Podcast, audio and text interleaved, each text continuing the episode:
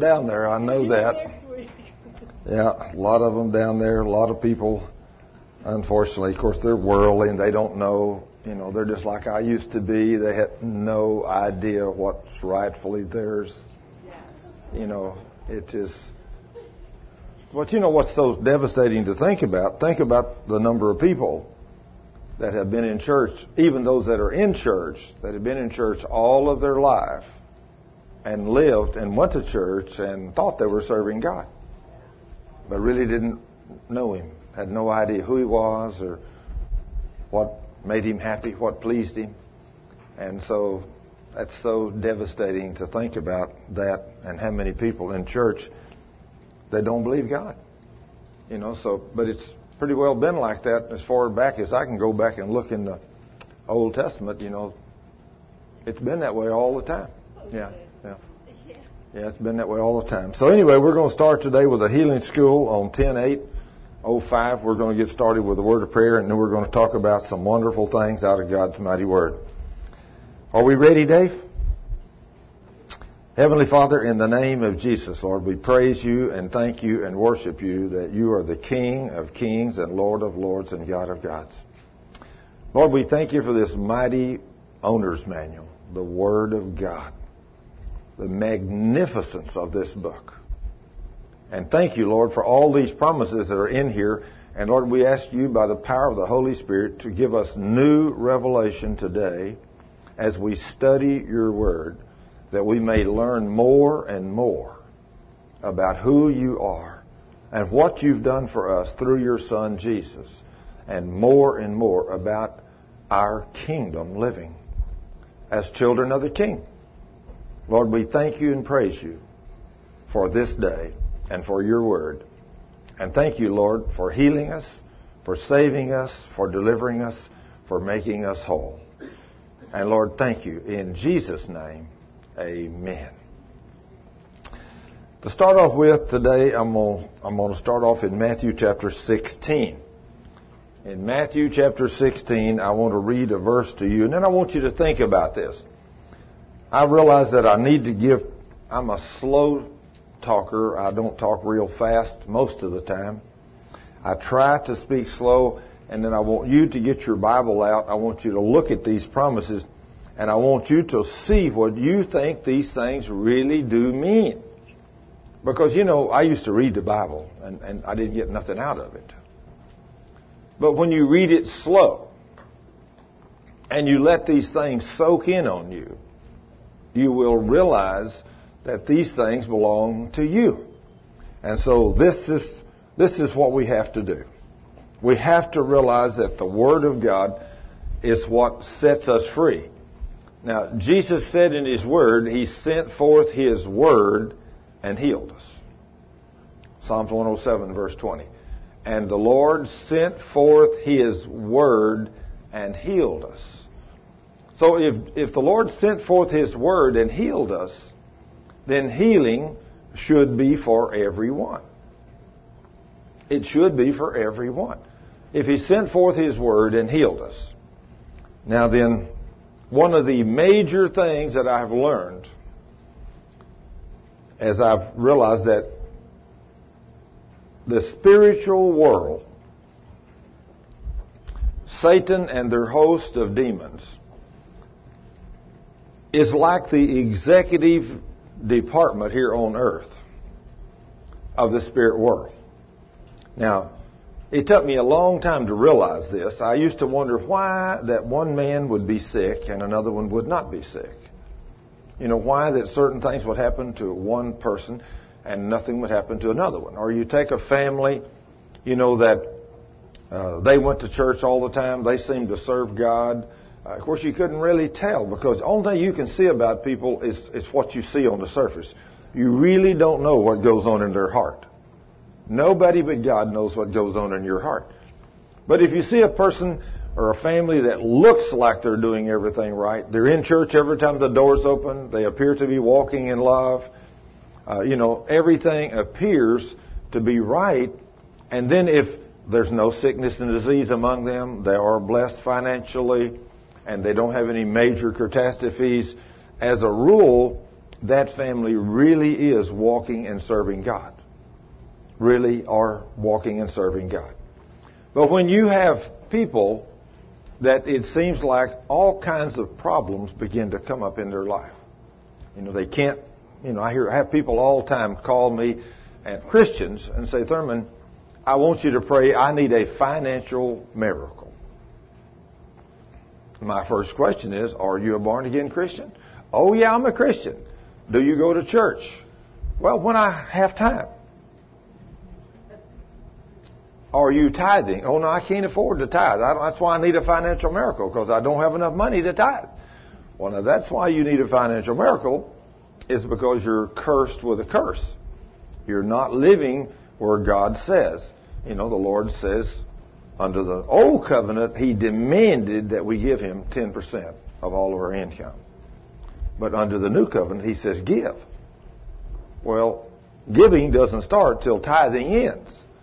And so you give a tenth and then you give on top of that in the new covenant. And then he says, as you give, you'll be re- it'll be returned to you as you give in Luke 6:38. So a lot of people that do not give the Lord anything, they wonder why they're not financially blessed. Well, it's because they're disobedient. And there's not anything I can do to pray in a financial miracle for you. Uh, it's not anything I can do. But if a person will do what God says, then he will be blessed financially if he'll do it and learn to speak it. Well, it works the same way with healing. When you learn that the Lord says in His Word, as my children, you are to walk holy before me. No sin. I mean, that was really a slap in the face to me because I was always taught in church I was just an unworthy sinner saved by grace. And it was impossible for me to go through the day without sinning. But then I learned the Word of God says I'm not supposed to sin after I get saved. Boy, what a switch.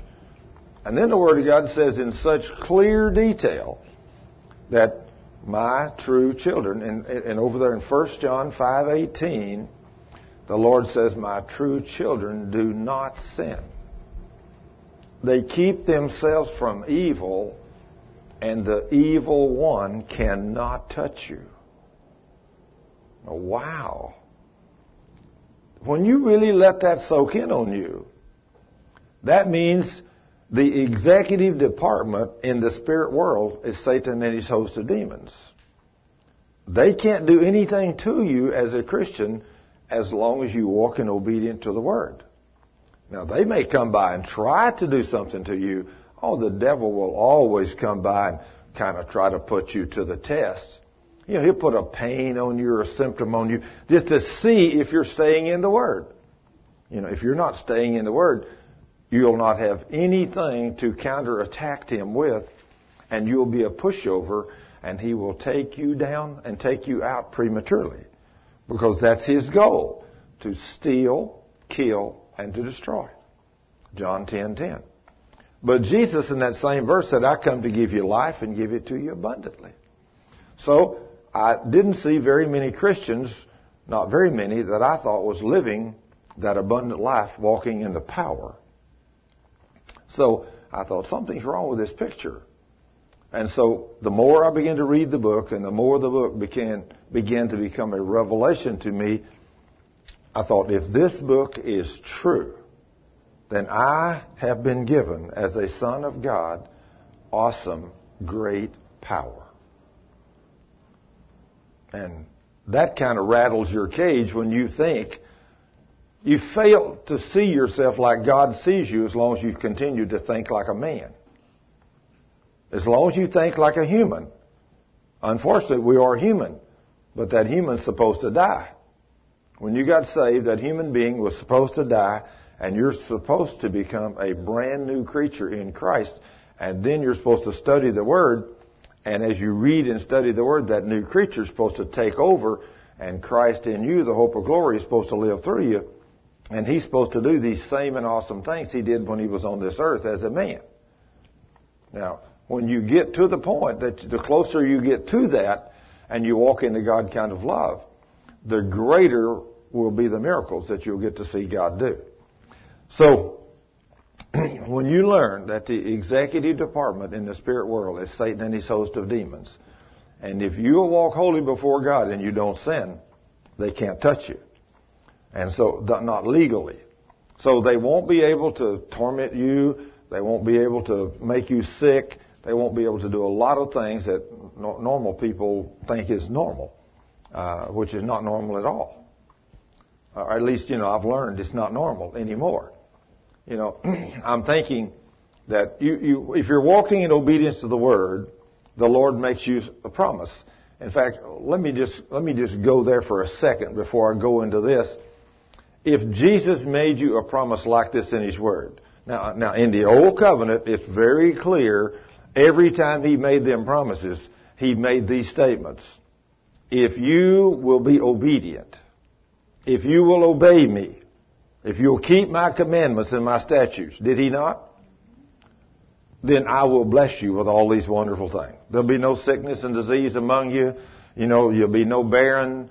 Uh, I'll bless everything you put your hands to. Whatever you do, I'll make it prosper for you. But you come to the new covenant, and those people over there were slaves. And we come to the, the Matthew, Mark, Luke, and John, and he called them friends. But then when we get to the book of Acts, after the death, burial, and resurrection of Christ, those of us that believe, he calls us children. And that, that makes all the difference in the world. When you become a daughter of the king, you become a son of God. I mean, you gotta see yourself, I don't care how old you are, whether you're 20 or 60 or 90. You gotta see yourself as a child to God. And He loves you with all His heart and that He loves you and He wants to do things for you, good things, and He wants you well and healthy, and He's given you all this power, and He has made us these promises as His children, like for instance, that magnificent verse of John 15:7. Think about that absolute awesome verse of John 15:7. Jesus said, "If my words remain in you, and you remain in me, you can ask me for what? Whatever you want to. Whatever you will. Well, as obedient children, uh, with a promise like that, you see there, there's a requirement. If my words remain in you. Now then, no offense to the football game today, but if you're down there today and you're watching the football game and you ain't even thinking about God today, guess who you're putting first today?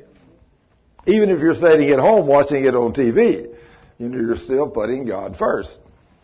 I mean, the, the putting the, the world first instead of God first, yeah. If you want to see God do wonderful things, you got to put Him first. Now, can you watch a football game? Yeah, you can watch a football game, but you got to put Him first in everything you do. And, and, and He really he don't mind you watching a football game once in a while as long as you don't make that your God. You know, when you start making these things your gods, then you've got a problem. And then he's not going to do miracles for you. And so that's why I give up the world. I don't go to a football game or basketball game or nothing. I, I just, I, I don't hardly go, never go to a movie unless it's something about the Lord. but when you learn these principles, that if you'll walk in obedience to his word and do what he says, what kind of a limitation did the king give you when he said, if my words remain in you and you remain in me, you can ask me for what you will, and I will do it for you. So see, when I prayed for your healing, I guarantee you, you're going to get it. Because God told me I could ask for anything. So that's just the same thing I told Sharon that day, nearly two years ago. I guaranteed her on the Word of God that Jesus would heal her. And of course, he started that healing by healing her back for her instantly. And then over the next few months, her problem she had with her head, with the brain tumors, and then her shoulder kept used to go out and her hip go. I don't know what all was wrong. She was a mess. She was, I mean, for a young, beautiful woman, she was a mess. You know, but Jesus, in His mercy, when she finally found a man of faith to pray for her, God changed her total life. And now then she's not a mess no more, see. it's wonderful when you learn how to pray. Now you do things and you make Jesus first then, don't you, Sharon? Yes, absolutely. Changes everything about you. Everything. But you can ask for anything. And of course, when I think about that scripture, when I think about Caitlin, every, you know, just every two or three or four times a week, she comes out there and gets grandmother, and now she started getting me too, and wants us uh, to run to the mailbox with her and back. And it's a half a mile down there and a half a mile back. And so we got a nice letter from the school the other day, and the school said she's the fastest girl in the class. Now, for a little girl that could never walk or live, see, when I come to the Lord, I didn't ask the Lord, Lord, I ask you just to let her live. I don't want a vegetable. You know, I want a little girl with that kind of promise that I can ask the king for anything. And if Luke 137 says with God nothing is impossible, then why ask for nothing? Ask for big things. See, so I didn't just ask Lord heal her. I said, Lord, make her supernatural in everything, everything. I'm tired of Christians being natural or normal. We should never be that way, should be. No. We should be supernatural in everything we do. And so I asked the Lord, I said, Father, in Jesus' name, you made me the promise, so I ask you to heal Caitlin. I ask you to make her supernatural. I don't want her just to be where they say she's never going to walk or move or breathe. She's going to die. But I want her to be able to run and play. I want her to be supernatural. And Lord, I don't want a scar on her little face. Her little face tore all to pieces. All the bones are broken all around her eyes where her eyes had face hit that seat at 140 mile an hour closure speed. And I said, I don't want a single one of them little bones out of place. I want every one of them to go back in there perfect. And I want this face all healed up. And I don't want a single scar or mark on that little face. And of course, today, you've seen her, haven't you? It's lots of people have seen her. But today she's seven years old in the second grade. I mean, she's got a beautiful complexion. There's not a mark on her little face. I mean, she's so beautiful. And she can run faster than anybody in the second grade. And the teacher said she's extremely brilliant. She's learning very fast. And, and also she's one of the best mannered children in the class. You know, the teacher just had a whole long page letter of all the good things. And I thought, thank you, Lord. See, I ask in faith, believing and thanking Him, and in the presence of everybody that said it's impossible for her to live. I said, it's obvious you don't know my Jesus. See, now my Jesus made me promises. And when we learn that we're children, that we can stand on them promises, it changes the way you do business, doesn't it, brother? It sure does. Because see, listen to where we're going to start today. Think about this. In Matthew 16, 19. This is the real, the start. And I want you to see this magnificent promise. I used to read this and it didn't mean nothing to me. I didn't understand it. But in Matthew 16, 19, and I will give unto you the keys of the kingdom. And whatsoever you shall bind or make happen or knit together on earth shall be bound in heaven and whatsoever you shall loose or destroy on earth shall be loosed in heaven. Wow. Meditate on that a minute. And I shall give unto you the keys of the kingdom of heaven. The keys. You know, I didn't understand for a lot of years when Jesus said, when he died on that cross, just before he died, he said, It is finished. I thought, What is finished? What does that mean? But now I know. Everything was complete. Now let's go back and think about this for a second. when God originally made the earth, He put a righteous, holy man on it, and He gave him how much dominion and authority and power over what on the earth? all. Man was to rule the earth. He had dominion over everything on the earth. And he was to rule it with words. See, God, when God made the earth, God made the earth and, and, the, and the cosmos, and He has no limitations, and He speaks and worlds come into existence. He speaks and galaxies comes into existence. He speaks and stars comes into existence. But He made us in His image, and His likeness, and He put us on this earth, and He limited our power to the earth. We're supposed to be able to do the same thing on earth that He does throughout the cosmos. But He says, and I will give unto you the keys of the kingdom of heaven. And whatever you shall bind on earth shall be bound in heaven, and whatever you shall loose on earth shall be loosed in heaven. That's a pretty awesome statement when you really begin to stop and meditate on that. Well, when he said it is finished, he went back to heaven after his death, burial, and resurrection. He went back to heaven, and when he got up there, he said, Father, I now have regained all dominion and all power and all authority because I destroyed the works of the devil. I defeated him. And all power now in heaven and on earth has been given to me. Now, I have just given that power to all those that will believe in me. I've given it to them. So, I'm going to go in and all of the promises that I've made them while I was on earth, all of them, I've told them that all those promises to my obedient children are yes every time. I never say no to my promises. So I'm going to go into the safe deposit box here in heaven that's full of all these mighty promises. And I'm going to go ahead and put my key in and I'm going to turn it and I'm going to unlock my side. Now then, when one of my children on earth finds their key to salvation and they put the key in and turn it, the answer is always yes to save them. I will never turn away a human being. It's yes to all of them. Or when they study the Word and learn that healing is theirs, and I've already done it, when they put the key in and turn it, they get their healing. When they learn that all dominion and power over the devil has been given to them again, when they learn that key, when they find that key and they put it in and turn it, my side's already unlocked. They don't have to ask me for none of these things. They don't even have to pray or do nothing to ask me for this power. I've already given it to them. All they've got to do is study the Word and learn it. It's kind of awesome, isn't it? And I will give unto you the keys of the kingdom. Wow. What would you do if the president just say, here, here's the keys to the White House. Just go have a ball. You know, boy, but if he was to say, I'm going to give you the keys of the the uh, uh, what do they call that big mint or what do they call it out here, right here in the, just north of Fort Worth that makes all the money. Anybody ever been in that thing out here? No, no, no, no, no. I'm talking about I'm I'm talking about a real place out here just north of Fort Worth, just like the one in Washington D.C. where they make money.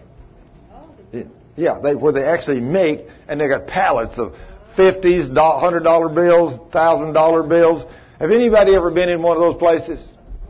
Yeah, some of you have. Well, I've been in one too. I went into the one up there, and I tell you, you talk about, they've got a glass walkway through there. And in that glass walkway, there's not a single crack or nothing where you can slip a bill through. It's totally sealed. And but you get to walk through and watch them down there making, this machine's running and printing money coming out and stacking it, counting it, and putting it on pallets. The guy runs in with a forklift, picks up a pallet of hundred dollar bills.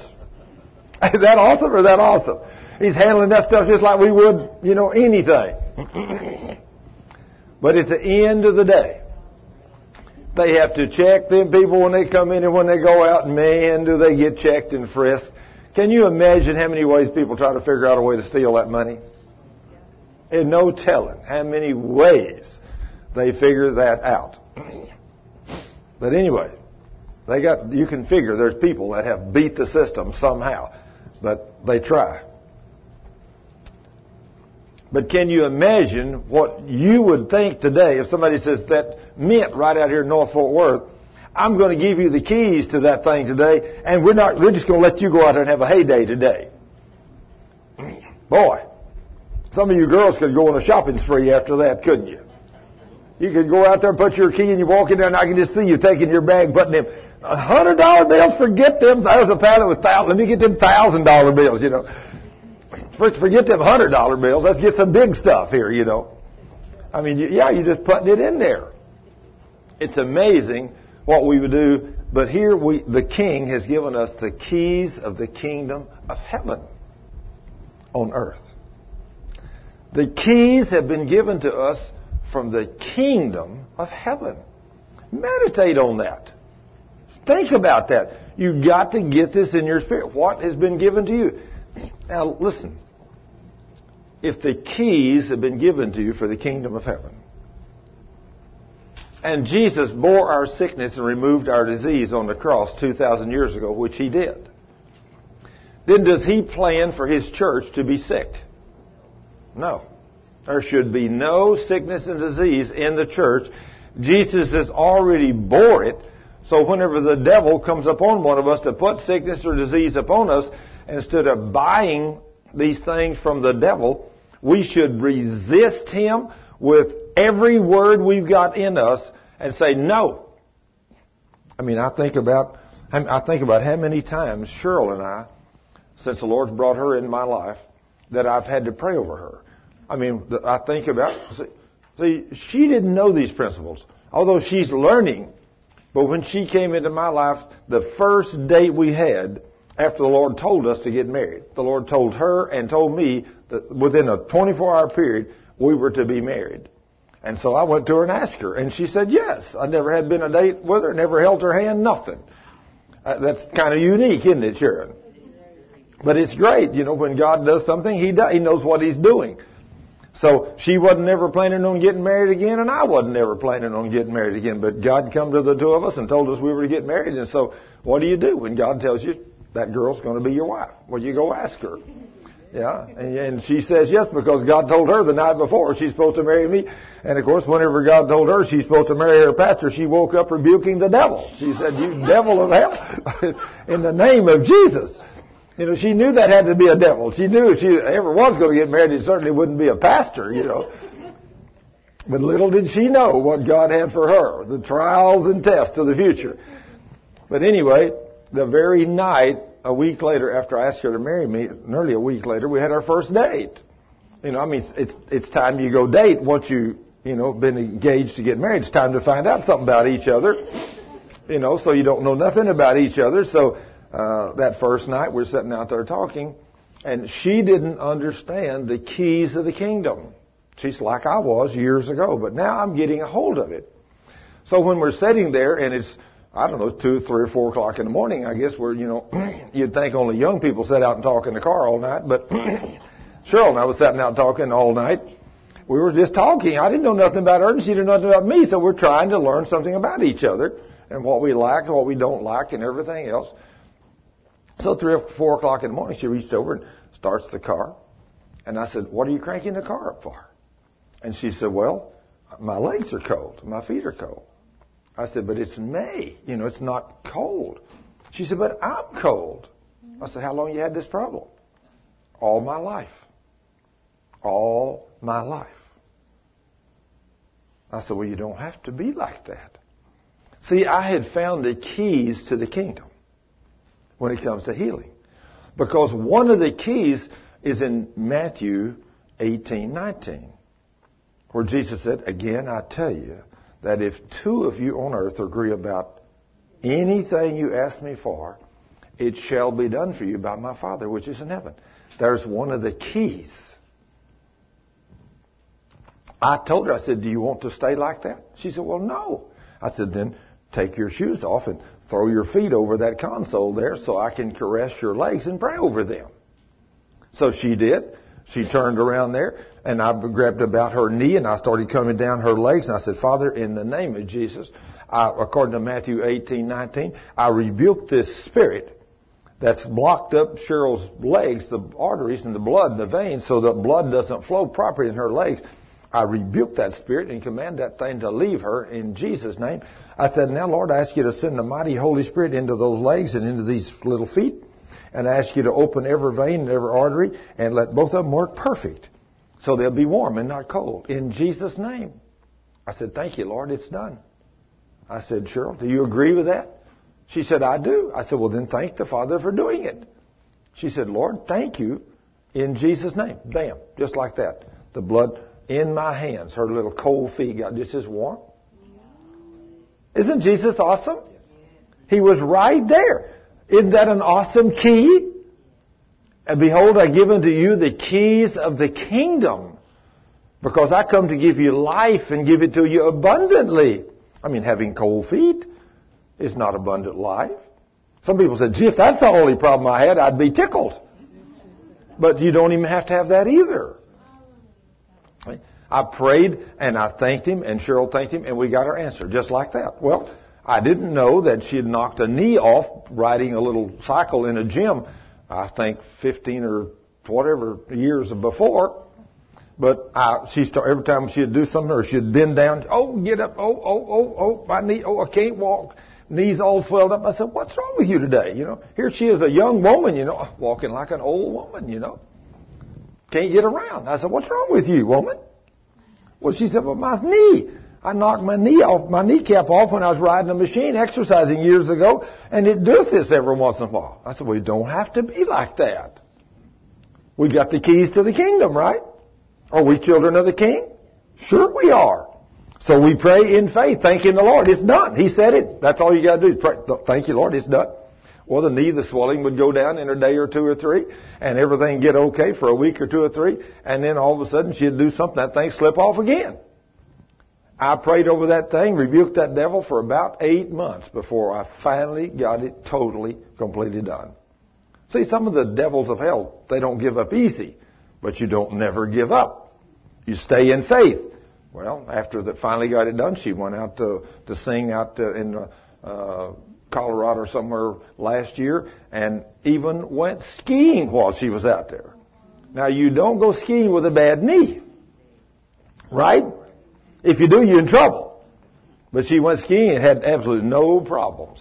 You know, so when you find the keys to the kingdom, this is what you got to realize. The keys of the kingdom.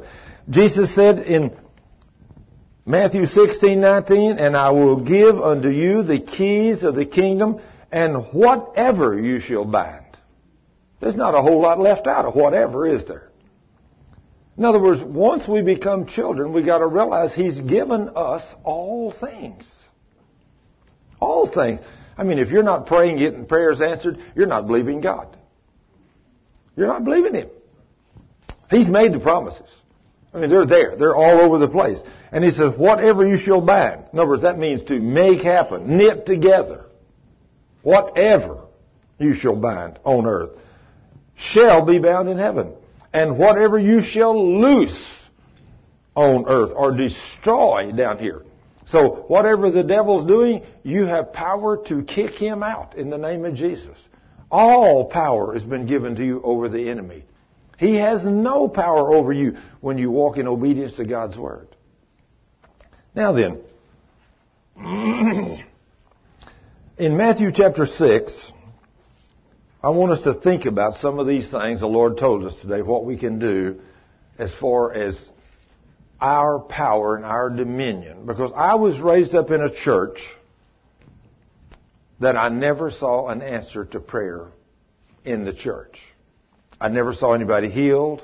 I never saw any miracles.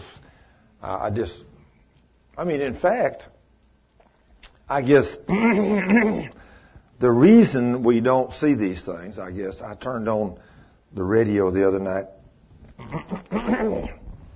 I turned on the radio the other night when I was going home.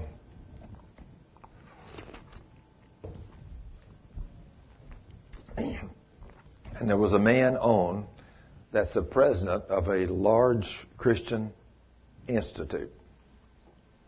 And just as I turned it on, he made a statement to a man. He said, you know, there's a false revival going on.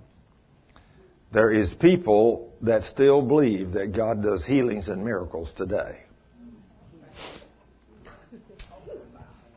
But he don't do them. He can heal and he can do miracles, but he don't do them unless he wants to with his sovereignty.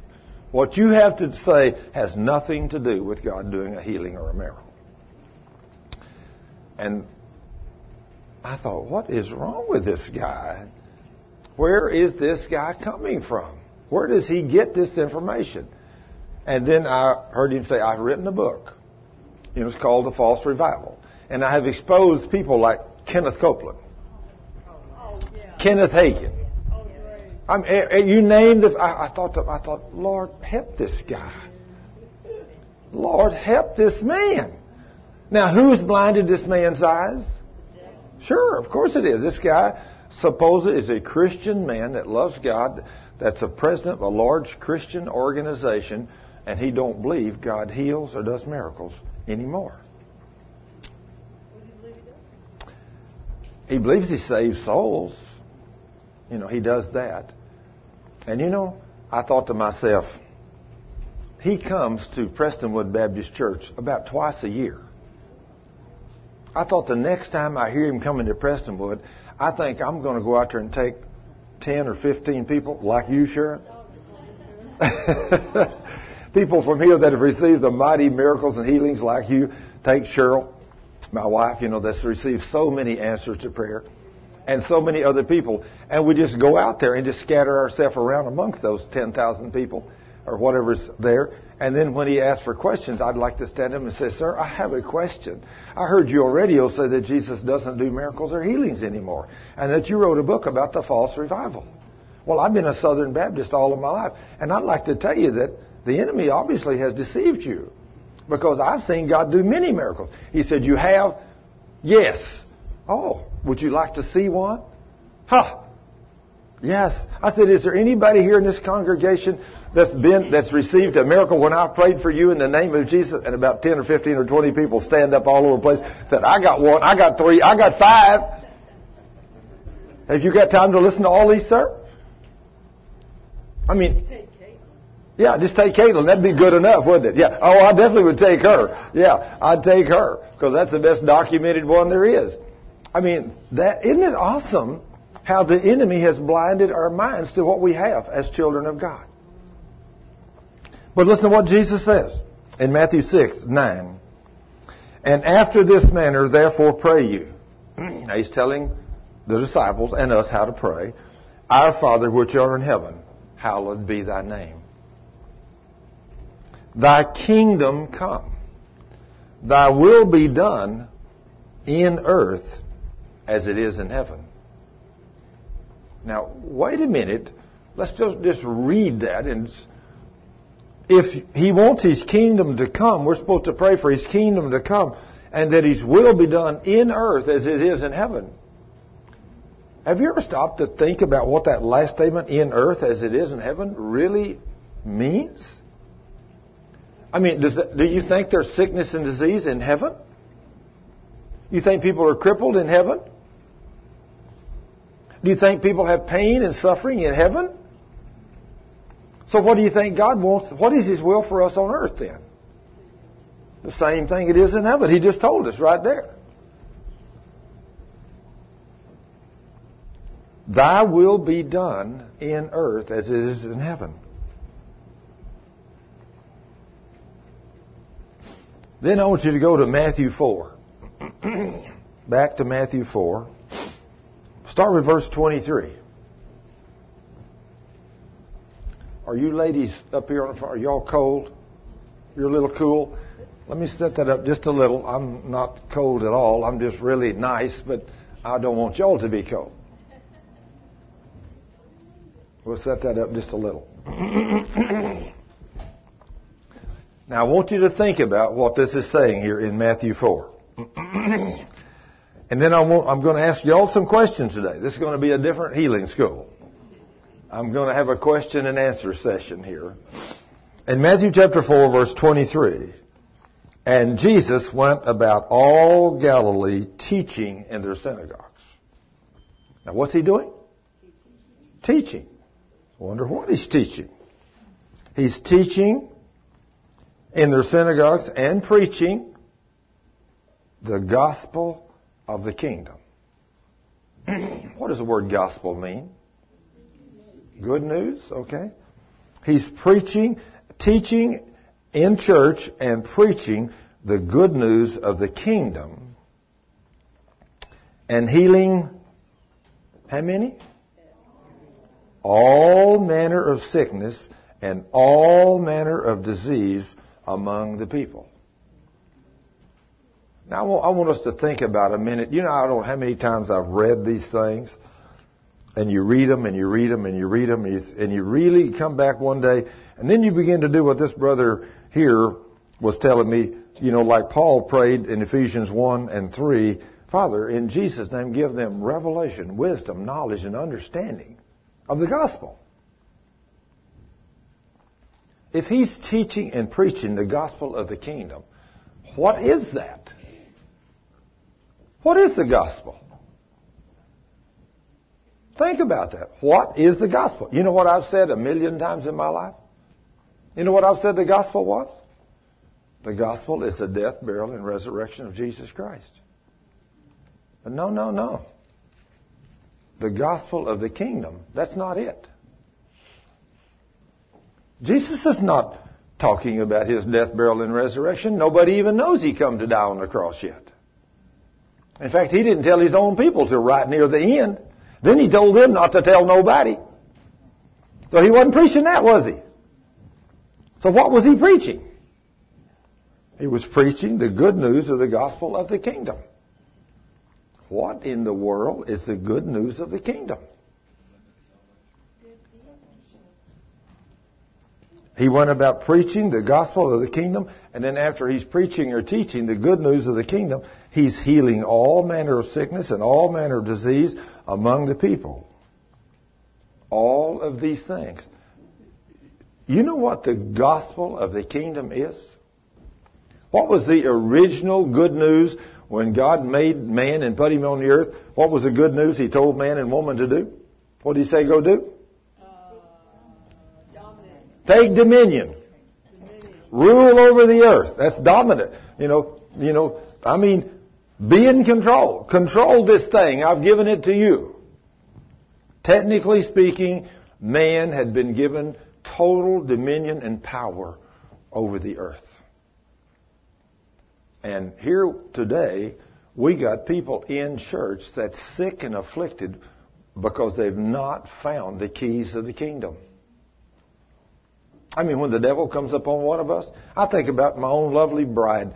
Back there the other day, I went into the bathroom and she's standing there looking at a thing on her chest, right here, on, right here under her neck. She says, get that off of me now in the name of Jesus.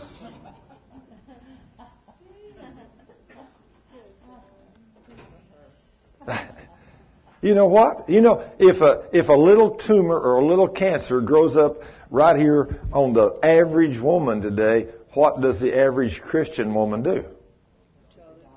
Oh my goodness. Comes in and says, honey, look at this thing on me. Get, I got, you got to take me to the doctor. You Got to make me an appointment. I got to get down there. Oh, this thing's probably going to increase in size, and she's shaking.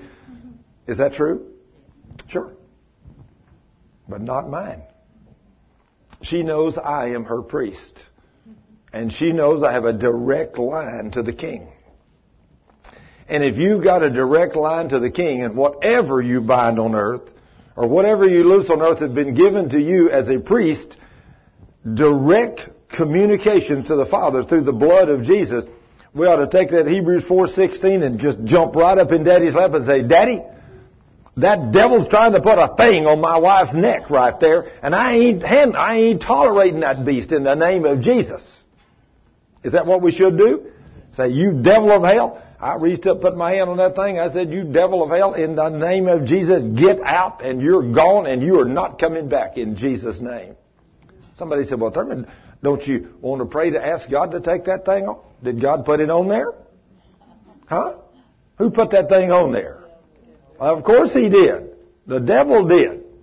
The devil put that on there. And if I got, if I am a son of God and he's given me the keys of the kingdom, and he told me whatever you bind on earth should be bound in heaven. Whatever you loose on earth should be loosed in heaven. Then what does he expect me to do? He expects me to exercise the power he's given me in his name and kick that thing off of my wife. And that thing left. Guarantee it left. Now we had a we have a man right here in this church that came here and he asked me he had a he had a tumor on his leg and he had already removed it one time himself. He's a doctor. And it came back and it came back bigger. And then he came to church and asked me to pray over it, and I prayed over it. And six weeks later, he come back. I didn't see him for six weeks. When he come back, I remembered it. I said, "Oh, I prayed over that tumor on your leg." I said, "Did it go away?" He said, "It went away this week." I said, "Well, what did you do?" He said, "That little tumor got bigger and bigger every day, and I kept thinking, should I take this thing off again or what?" He said, "No, God, I want you to take it off." But he said, one day I was out there and one of my big prize bulls, he raised bulls, and he said one of my big bulls got to fighting with another one in a lot where it had been raining a lot, and the, they were really down in the mud deep, and one of them hit the other and broke one of them's leg, and now that big expensive bull is nothing but hamburger meat. So he said, and I forgot a tractor in there and got him out, got him where I could put him in a trailer, take him down to the meat packing plant, and I'm muddy from the top of my head to the bottom of my feet. I go in the house to take a shower, and said, I strip all my clothes off, start to walk in the shower, and I look down and said, I already know that's a devil that just killed that bull. I, I know that's that beast that's causing them bulls to fight. I start to walk in that shower and I look down on that leg and there's that big old tumor. And he said, I reached out and I slapped that tumor just as hard as I can and said, you devil of hell, you're going to take that thing off too in the name of Jesus. And guess what? It came off. It came off. See, let me explain something to you right now that you need to learn. You don't have to pray for healing. It's already been given to you by our Heavenly Father through what His Son, Jesus Christ, did for us on the cross. But it will be a war or a great battle taking it away from the devil with it is written. But when you get a hold of this, just like again, Cheryl, my wife, is one of my best teaching tools. I mean, she had a fire burning in her stomach. She prayed over for two days and couldn't get rid of it.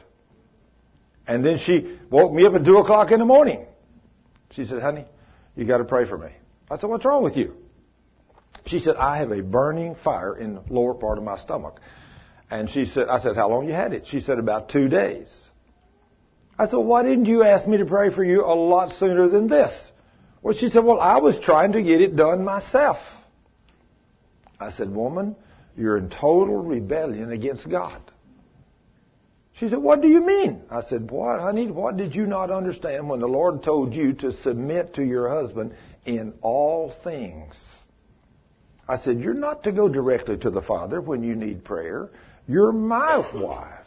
You are to come to me, and you and I are to go, and I'm to present your case to the Father in the name of Jesus. I said, when I do that, then He will heal you. She said, well, I didn't know that. I said, repent. She said, Lord, I'm sorry. I see, that's a, that's a good woman. She's listening. She repented. I reached under the cover and laid my hand right there on her stomach, and I said, You devil of hell, you're out of here right now in the name of Jesus. Bam, she was instantly healed. How much power and authority do we have over the devil? All. Isn't that something? Behold, Luke chapter 10, verse 19 and 20, one of my favorite verses. Behold, I give unto you power or authority to tread on the devil and his demons. All power is given to you over him. He shall in no wise hurt you. Nevertheless, rejoice not in this that the evil spirits have to be subject unto you, but rather rejoice because your name is written in heaven. Is that an awesome scripture? Listen to that again. Behold, I, Jesus, give unto you, put your name right there, man or woman, I give unto you power or authority to trample or to tread on the devil and his demons. All power is given to you over them. They shall in no wise hurt you. Nevertheless, rejoice not that those evil spirits have to be subject to you but rather rejoice because your name's written in heaven. You are possessor as a son or a daughter of a kingdom of heaven. You are a possessor of these great and mighty promises, and they belong to you. So when the devil tries to come upon you to make you sick or to put a pain or a symptom upon you, you just kick him out. People go around praying, Oh God, if it be your will, will you please heal me? I mean, did you know when I finally got to the point where I could pray that kind of a prayer in the Baptist church, I prayed a long time and I never saw an answer to prayer. Not one. Not one.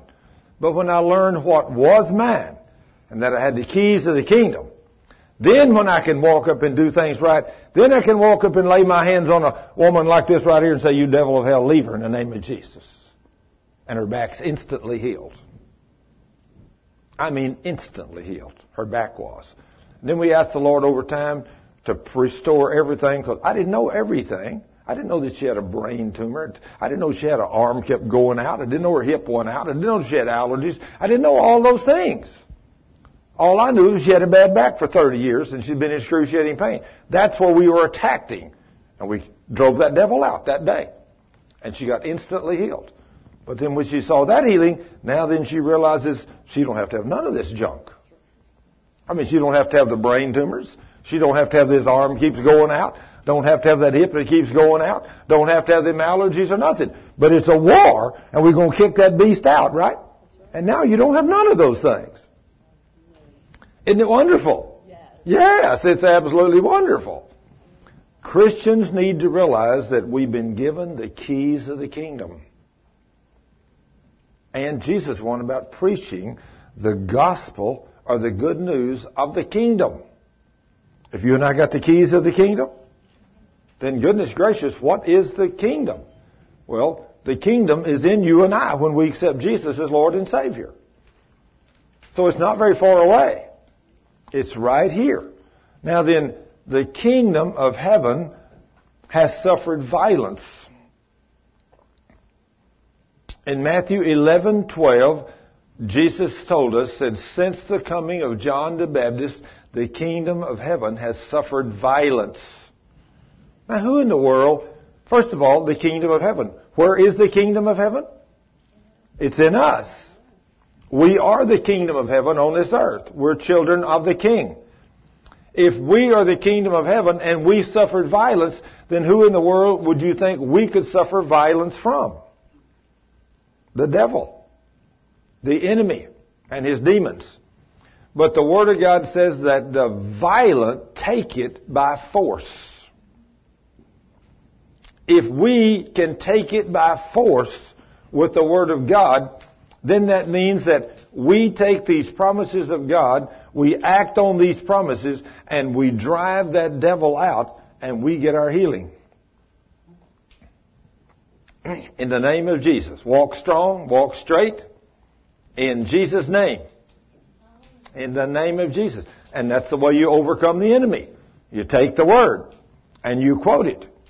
And just like a Baptist preacher, good friend of mine, he walked in one day and he was on crutches. He wasn't just walking with a cane, he was walking on crutches. I asked him, I said, brother, what happened to you? He said, well, I hurt my ankle. And so he said, I got really, really bad pain. I said, well, what did the doctor say? I guess you've been to the doctor. Oh yeah, he said, I went to the doctor. When I heard it hurt so bad, I went to the doctor. He gave me these crutches.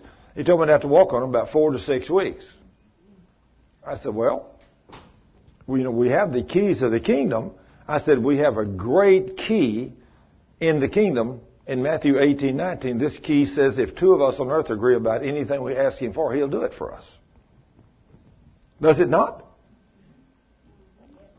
I said, so why don't we take that key, since he's given us the keys to the kingdom, and we, we now know what they are, let's take that key and let's turn it and let's pray the prayer of faith and ask the Father in Jesus' name to restore your foot, your ankle. And we did.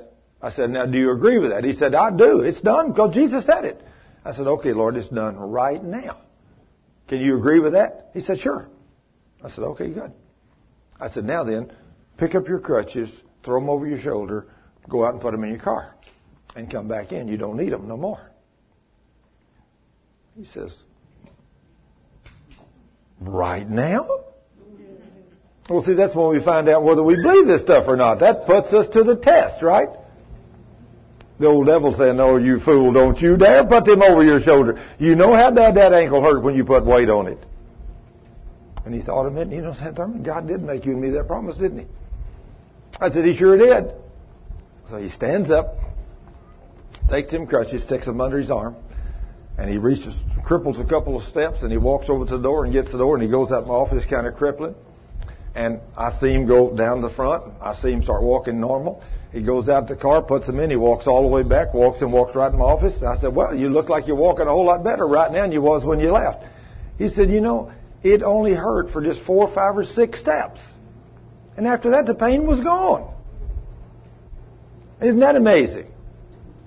It's just like one day a lady came out there, and this lady, uh, I was needed a parking lot done. And this lady came out with a man, and when the man came back, he said, Thurman, this lady appeared to give you a bid on the parking lot. I was said she's walking with a cane, and so I didn't want her to have to walk all the way back here. I thought it'd be easier for you to walk up there to her. I said, sure, no problem. So I go up there, and I walk up, and I, she, I shake her hand. I said, I'm Thurman Scrivener, and uh, she said, well, I come to give you a bid on your parking lot. You called us. I said, okay. I said, uh, what happened to you, young lady? And she said, well, I was in a car wreck. Uh, somebody ran into hit me in the door. But she said, I know Jesus is going to heal me. I said, wow. You must really know Jesus. She said, I know Jesus. I love him with all my heart, and I know he's going to heal me. I said, what makes you think he's going to heal you? She said, because I know he's going to. I said, ma'am, I got news for you. He's not going to heal you. She looked at me and said, what do you mean he's not going to heal you? I said, how long you been like that? She said, three months. I've been walking on this cane for three months. I said, well, I said, you haven't met the criteria that's required. I said, you don't know he's already done. She said, what are you talking about? I said, Jesus already bore your sickness and removed your disease, according to Matthew 8, 17. I said, so it's already done. I said, that's one of the keys of the kingdom. I said, and I'm going to pray a prayer of faith for you, and I'm going to guarantee you when you wake up in the morning, you're not going to have any pain, and you're not going to need that that uh, cane no more, and there will be no pain in your foot in the morning when you wake up.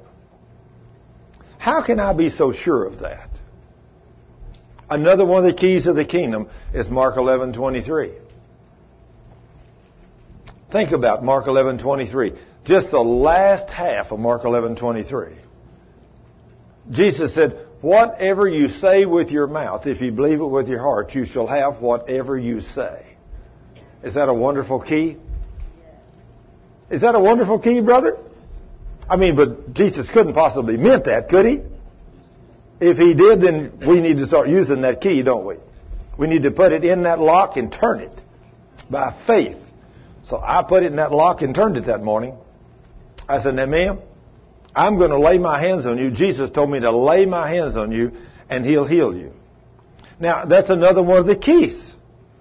In Mark chapter 16 verse 18, Jesus said, And these signs shall follow those that believe, and they shall lay hands on the sick, and they shall recover. Was that hard? Just think.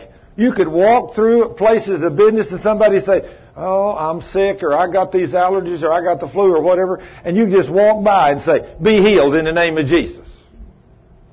Somebody says, now, you know, God wouldn't do nothing. They got to have faith and everything else. Nope. You will be amazed at the healings and the miracles you will see when you walk through, and some, maybe some man or some woman, just like this woman. This woman was a Christian woman, and she believed Jesus was the healer. She did go to church, but her husband was lost. 25 years she'd been married to this guy, and he was lost. I didn't know him.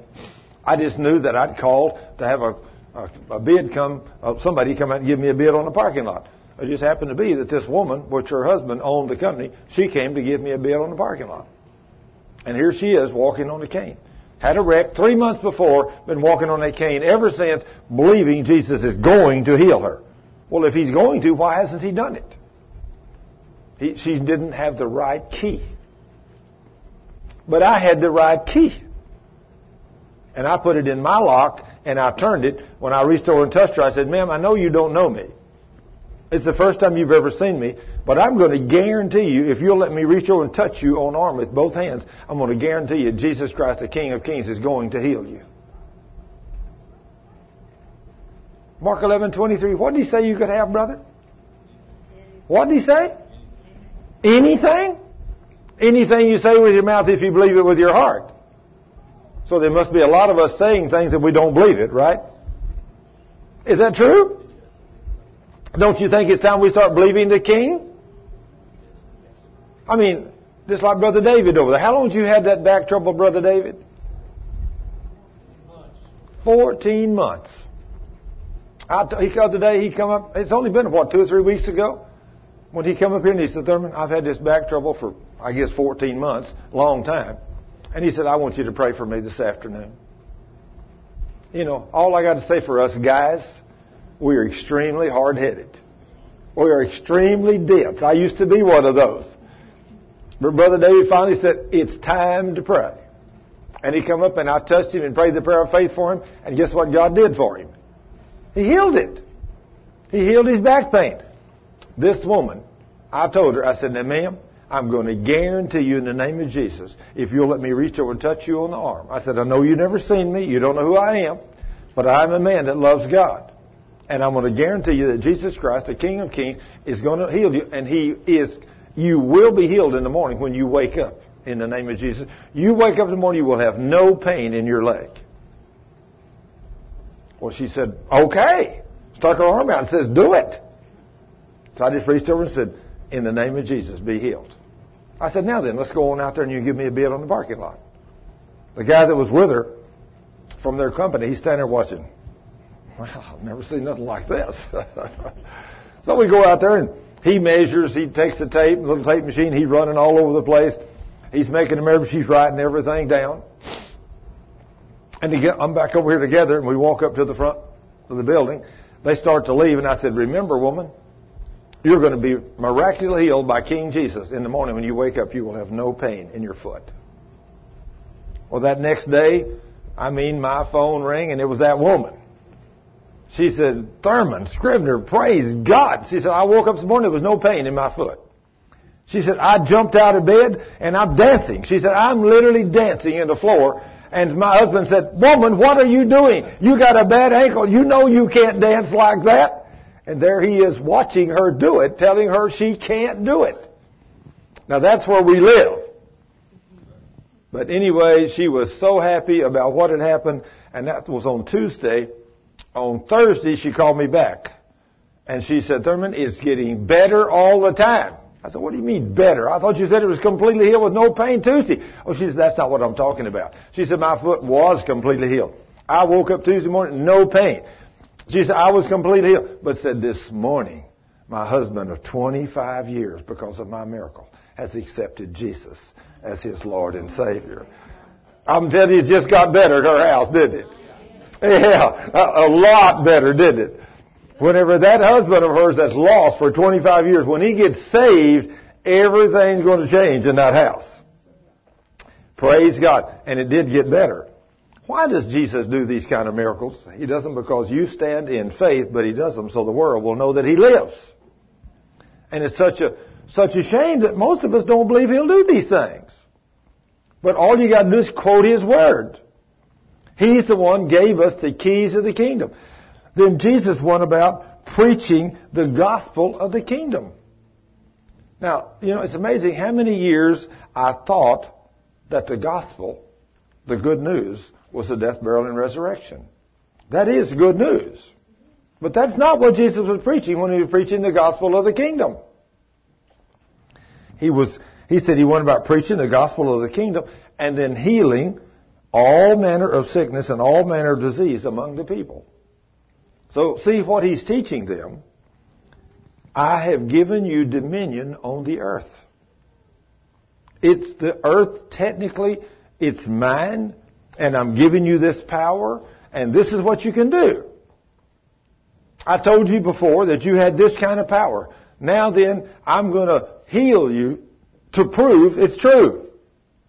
And this is the message of the gospel of the kingdom. So he's teaching this to his people. And then it says, let's look and see what else after he's preaching about this. And it says, and fame and his fame went throughout all Syria, and they brought unto him all sick people that were taken with various diseases and torments, and those which were possessed with devils, and those which were lunatics, and those that had the palsy, and he healed them. I mean, he can heal anything, can't he? There is nothing hard for Jesus. Like Sharon said a while ago, one of these days when that gentleman comes out to Prestonwood, when I hear he's there, I am going to go out there and take some of y'all that have received miracles, and I'm definitely going to take Caitlin, and I would love to take Kelly, but her mother won't let her go. I know that. You know, it's it's such a shame that people can be so deceived by the enemy. You know, so deceived. But anyway, God is wonderful.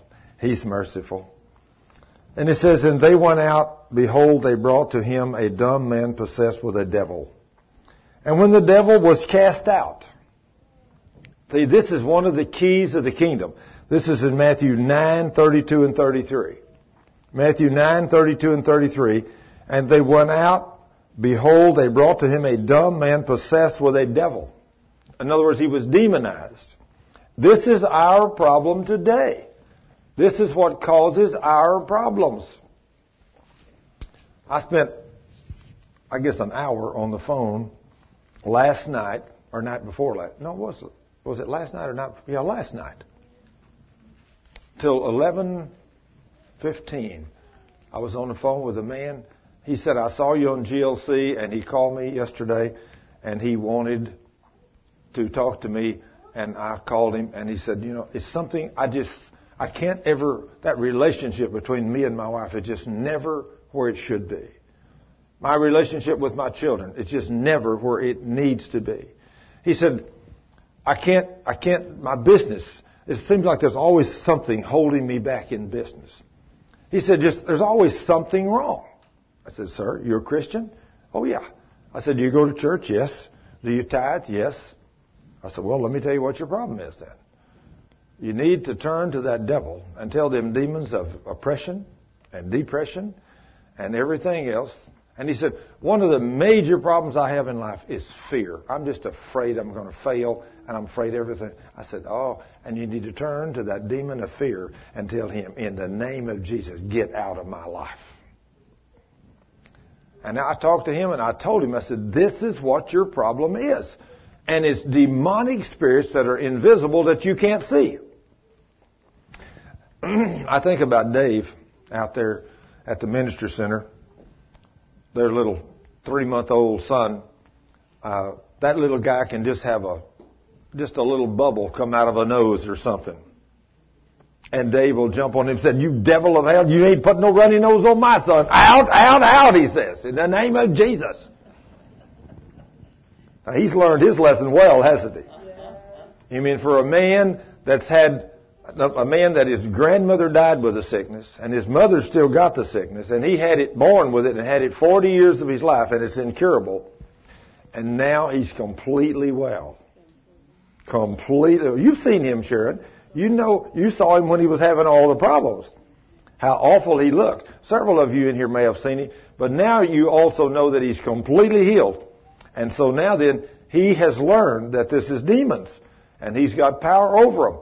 So now he knows that when Jesus said in his word, I come to give you life and give it to you abundantly, anything that's not what he considers abundant life is of the devil. And he knows he has all power over the devil. So I mean, just like maybe his little son starts to cry or something. You may not know that there's a demon there that's pinching the little guy and he'll start to cry or something and get a little upset. David, said, no, no, no, we ain't going there. You devil of hell, you get out of it. Leave him alone in the name of Jesus. And just a minute or two, he's just laughing and just, just having a ball. You know, I think about, when I think about that story, I think about this little boy, Caleb, that Betty and Amanda used to keep. And they, in fact, this, this woman could not find anybody, and they're and go to church in Ponder, to Baptist church. And they had this little nine month old boy named Caleb. And they could not find a babysitter could keep that child. Couldn't find one. So finally one day she asked Betty to keep her. Said, will you keep her? And, and she said, sure. Said, I don't want to keep him permanently, but I'll keep him till you find somebody. Well, she kept him for three weeks.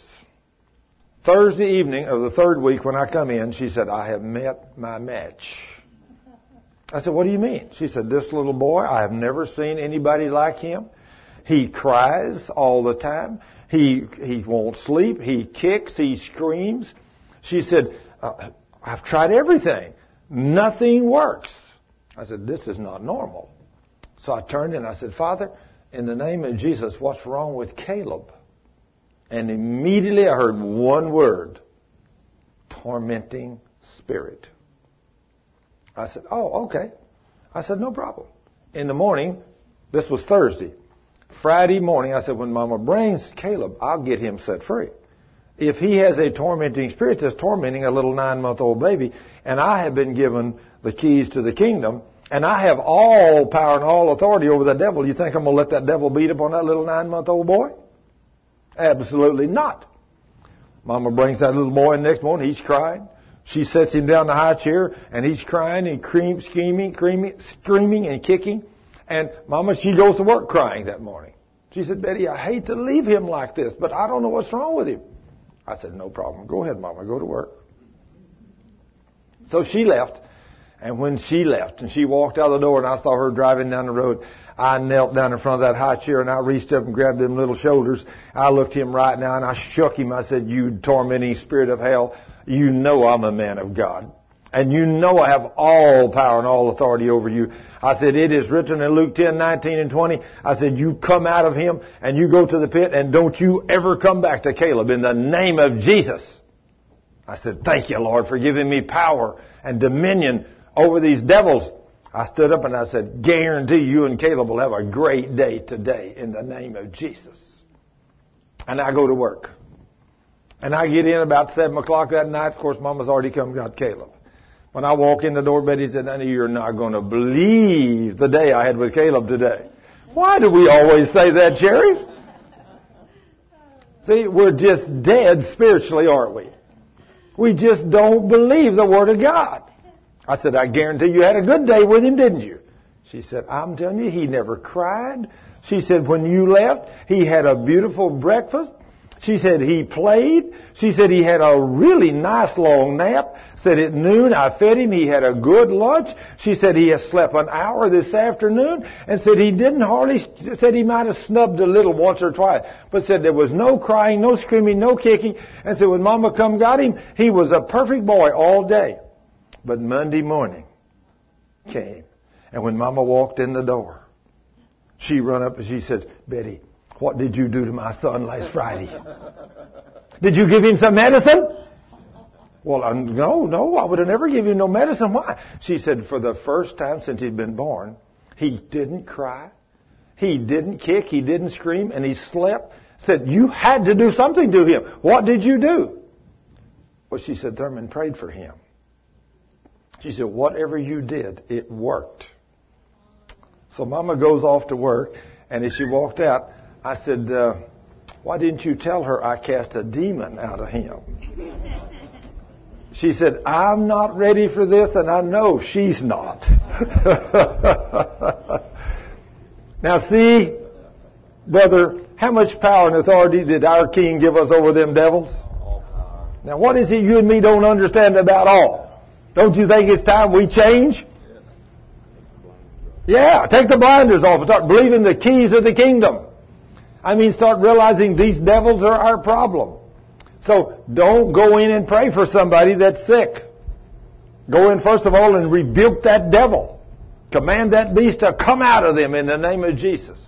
Even if it's a little child, who would ever believe, who would ever believe a little nine month old child that was born with all this crying and screaming and kicking and nothing, no doctor, nobody could help him. And for nine months of his life, he was living in torment.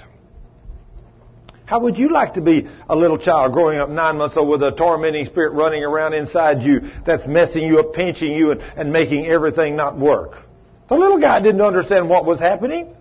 How would you like for me to come along beside you right now as an adult and every time you walk by reach up and hit you and put a nookie on you as Cheryl calls them? How would you like for me to do that to you? Would that be a tormenting spirit? You wouldn't want to be around me, would you? You knew if every time I walked up to you, I reached over and grabbed you by the hair like this and jerked your hair real hard. I said, oh, here's a few you didn't need. Let me give them to you. You wouldn't like that, would you? But how would you like it if a demon's doing that to you and you can't see him? He's tormenting you. But if you're a little tiny baby, all you can do is cry and scream and kick. That's all you can do. But one command in the name of Jesus. One command. After all, what did that key to the kingdom of Luke 10, 19, and 20 say? How much power that key did he give me to the devil? All? Well, as one preacher to another preacher, I think it's time we start believing the Word of God, don't you, brother? I do too. And when we start believing it, and we start acting on it, then you start seeing these kind of mighty miracles. Now then, if Jesus came to destroy the works of the devil and then turned to those of us that will believe in him and said, now all power is given to you in heaven and earth. All power, all power over the spirits. What are we going to do? Let these devils keep beating up on us? Are we? No. We're going to act on it, aren't we, Sherry? You ain't letting them devils beat up on you no more, are you? No. I mean, when you pray the prayer of faith, girl, you pray the prayer of faith, don't you? You don't say, oh God, if it be your will, will you heal sister so and so? You jump in there like a duck on a June bug and you just pecking that beast away. And when you get through, there ain't no devil left, right? And when the devil's gone, then they're healed. Because Jesus already give us our healing. And when you begin to see this, what you can do in the name of Jesus. In fact, the other day, not, not very many days ago, just a few months ago, I was in my Ford pickup and I went up to the mailbox at uh, uh, Argyle to mail a bunch of packages. And on the way home, a transmission line broke on my 94 Ford pickup and I lost all the fluid. And so it's only about four miles from there to my house. I think no problem. I'll just run to the house. You know, I get out of my pickup. I mean, you all say that, but I'm telling you, that's not a big deal for me. So I get out of my pickup and I'm running, and I'm, I run about the first mile. And then I realized, hey, Lord, I got things much more important to do than be out running. So I said, Father, in the name of Jesus, send me somebody to pick me up, take me to the house. Now, do you think I can pray that kind of prayer? Have I got a key? Have I got a key that says I can do that? Sure. I can take John 14, 13, where Jesus said, whatever you ask the Father in my name, He'll do it for you. So if John 14, 13, one of the keys of the kingdom. Father, thank you that John 14, 13 says, I can ask the Father in the name of Jesus for anything and you'll do it. So I said, Father, in Jesus' name, send me somebody to pick me up and take me to the house. I don't want to just go in, I want to go to the house. So I can get somebody to come back down here when we pull my pickup home. I said, thank you, Lord, it's done. And so I stopped running and walked just a few steps, and all of a sudden a station wagon coming from this way comes and goes by me and turns around and comes back and pulls right up beside me. And this woman in there, she said, Mr. Scrivener, I don't think you're out for a walk this far from home. And it was the mother of Caleb. And she had Caleb in there, and he's a pretty big boy now. And then she's got another one about a year old sitting there in a little car seat. She said, Are you going home? I said, Yes, ma'am. The transmission line broke on my pickup. She said, I would love to take you home. Jump in. Okay. I got in and she said, You know, I want to tell you, first of all, that in the little short period of time that y'all kept our baby, with what happened, I said, Your faith walk has totally changed my husband's life. But said, You've changed mine too. See, we look at everything different. And we got to the house. She pulled right up in front of the house. And she said, I told her, I said, well, I sure do appreciate you bringing me right to the front door. And she said, but before you leave, I want something from you. I said, what's that? She said, I want you to lay your hands on my babies and bless them. What a privilege. So I laid my hands on each one of the babies and spoke a prayer of blessing over those children. Now, what do you think I expect God to do when I bless those children? I expect Him to bless them babies because He told me I could do that. Now see, this is the power we've been given through the keys of the kingdom. And it says it gives him great pleasure to give us the keys of the kingdom. We didn't have to buy them. He paid the price and then gave them to us. And then he made all these awesome promises all throughout. Well, when you get a hold of the keys of the kingdom, you won't never be one of those kind of guys ever to say, God doesn't do miracles no more. God doesn't heal anymore. Let me tell you, that devil is deceiving that man. And I am, oh, my heart just broke for that guy. To think he's on national radio and he's written a book about the false revival. And everybody that's a faith man that he named, Benny Hinn, Kenneth Hagin, Kenneth Copeland, I mean, uh, uh, Price, you name any man that's a man of faith that's well known, he says they're false teachers. I thought, wow. Is that awesome or is that awesome?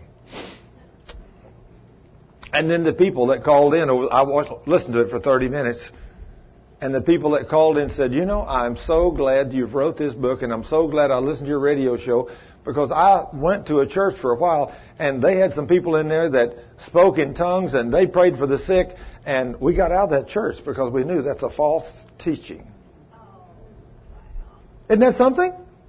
Is the devil, is he a wicked beast? That devil is a wicked beast. He is a wicked beast. I'm telling you over there in Revelations, when the Word of God says, and the devil has deceived the whole world.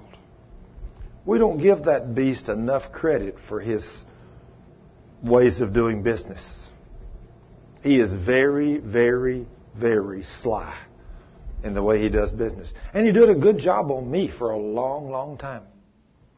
Let me ask this question. How many of you, like me, were deceived by the devil for a lot of your life? I'm telling you, every one of us have been deceived by the devil. But when we get into the Word and begin to learn what really belongs to us, then the devil's in trouble. Isn't he, Sherry? Yes, in your house he's in trouble. You don't listen to him no more, do you, girl? Only till, if it ain't written in the Word, you're not interested in it no more, are you? If Jesus didn't say it, forget it. If it's not in the Word, I'm not interested in what you got to say. But if it's written in the Word, then I'm interested. But the gospel of the kingdom, and it says, and, and when we go on down, and when the devil was cast out, the dumb spoke, and the multitudes marveled, saying, it was never so seen in Israel. Well, when you start doing this yourself, that's what a lot of people are going to say about you. you seen a miracle? You really have? Yes. Let me tell you about one or two or 20 or 30 or 50 or 100. Isn't that amazing? I can remember whenever I saw God do a half a dozen healings in one year, somebody asked me one day, what, Thurman, what's God been doing good in your life this year? I said, man, he can't get no better than this. I've seen about a half a dozen healings this year. It can't get no better than this. Wow, I've seen a half a dozen in 30 minutes since then. Isn't that amazing? What God can do. In fact, one time I'd need to go back and look at that film if I could find it. But it was, must have been about two years ago. That Sunday, the Lord just laid on my heart. He said, I want, and we must have had 125 people here that day. He said, I want you to tell everybody here that's got pain, I want them to come up and I'm going to heal every one of them today. You remember that? Well, yep, I looked out there and I said, you know, I, I never had this happen to me, but the Lord just laid on my heart. He says, if you have pain, I said, if you don't have pain, don't come up here. But if you got pain and you're hurting, I want you to come up here and we're going to pray over you. And I thought there'd be three or four people get up. But wow, there's about 20 of them at least, maybe 25. There's a big line. I said, well, I got them up here and I said, well, Lord, what do I do now? And so I just said, get them in a line right here. And they, I just come around right here. And I said, one at a time. I said, now I just want you to close your eyes. And I'm going to lay in the arms of Jesus. He's a healer. I'm not. And I said, he's going to heal you. He told me to do this. So each one of them, one by one. I said, now then I'm supposed to speak to your pain. Where is your pain? Somebody said my head or my back or my hip or my arm. And I said, I rebuke that pain in the name of Jesus and command it to leave in Jesus' name. And somebody said, whoa, my pain just left. I said, all right, Jesus is healing you. Right now. The pain's gone. That's the first indication that He's in the process of your healing. And did you know everybody that was up here that day got healed? Every one of them. It took two hours though. We went through that two hours and everybody there got healed. And several weeks later, I said, is there anybody here was up here that Sunday? And eight or ten hands would go up out there. I said, are you still healed? And every one of them said yes. Isn't God awesome? When's the last time you seen that in a church? You don't never, I had never seen that happen before in my life in a church I'd been in. Nowhere. But that's what Jesus wants to do when you believe Him. The keys of the kingdom. He's the healer. And he's going on here and saying, and after he cast out, and the Pharisee said he cast out devils by, through the prince of the devils. Isn't that amazing? what we say. And verse 35, and Jesus went about all the cities and villages, teaching in their synagogues and preaching the gospel of the kingdom. Here it is again. Matthew 9:35. He's preaching the gospel or the good news of the kingdom. How in the world do we miss this? How can you read the Bible all these years and miss these mighty things? He gives us the keys. And here they are. But you gotta go out and dig in this book to find them, and then as you find each one of them keys, somewhere along the line, you found the key to salvation. And it was a free gift. And when you stuck your key in your, in his lock and you turned it, his was already open, so you got saved. That's how easy it was. Well, when I found that key about 20 years ago for divine healing, and it was that magnificent word right there, sozo. That was the key. When I learned that that word, sozo, means not only saved, but it means healed, made whole, delivered, and preserved.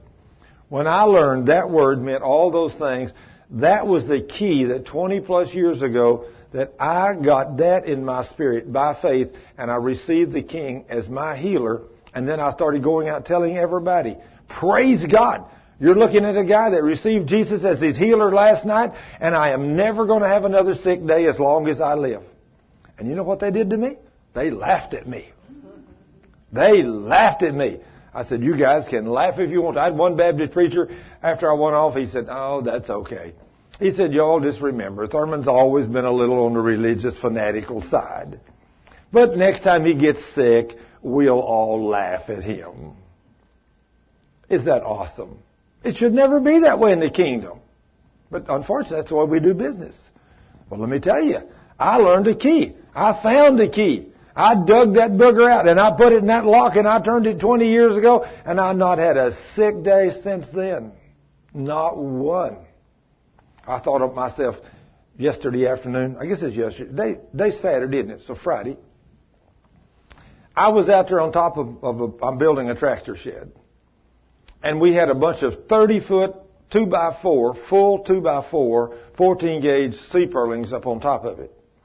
I went out there yesterday afternoon at 5 o'clock and I started placing, I marked off where they're supposed to go and I went up there and I'm up, up on ladders and everything else and I got a truck out there where I can get on it and I am leaning at times the truck would be four foot away from the where one of those uprights were, and I'd be on the top of that and have my feet over there on the edge of the truck, and I'd reach over four foot and grab it, and then I'd lean my arm over, and I'm stretched out at a 60 degree angle, and I'm welding, holding holding on one hand, holding on my toes over here, over open air, and I'm welding. I get through, and I take that, raise my hood up, and I push myself back across that four foot, and I come around the other side and do the same thing.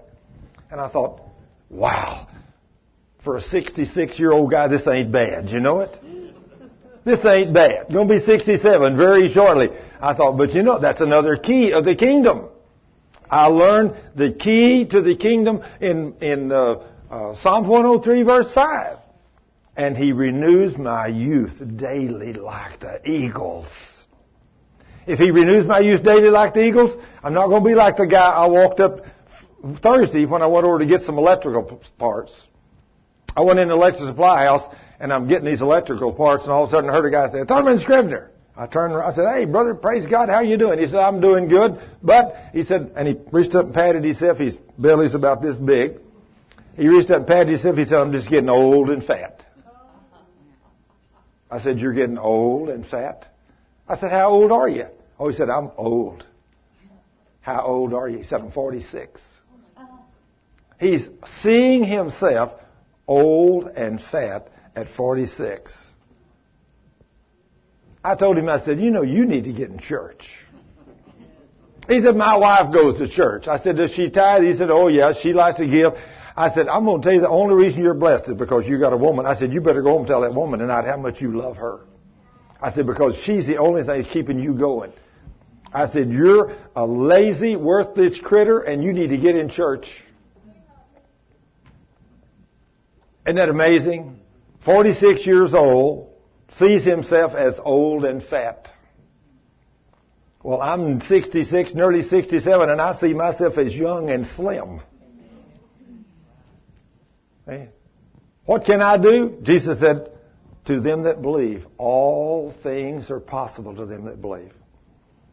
I mean, I've seen guys that wouldn't even think about getting up there where I was yesterday, stretched out across there with a welding helmet on and a, and a, and a striking an arc and welding those beams. We was talking the other day about Wendy and some of the girls and the guys were talking about things out the ministry center. And I said, you know what's wrong with y'all? I said, y'all are a bunch of wimps. I said, y'all need to start believing God. She said, Thurman, she said, Pastor Thurman, we'll just stay wimps. I said, okay. She's a precious little lady. But, you know, you got to see yourself as you can do these things. Nothing is impossible with you as a son or daughter of the king. Is it? No when you get these keys to the kingdom, it'll change your life. Will it? Yes. The keys of the kingdom. When you learn. I mean, I see men all the time. Go to church? Uh, eh, my wife goes to church. I mean, I once a while I go just to please her. Boy, you don't have a clue what's going on. Oh yeah, Thurman. I mean, I work, you know. I mean, I got more important things to do than go to church. And then when he's 40 years old or 50 years old and he's laying at home with terminal cancer and he's dying, oh, that guy Thurman Scrivener, he used to pray for the sick and they got healed.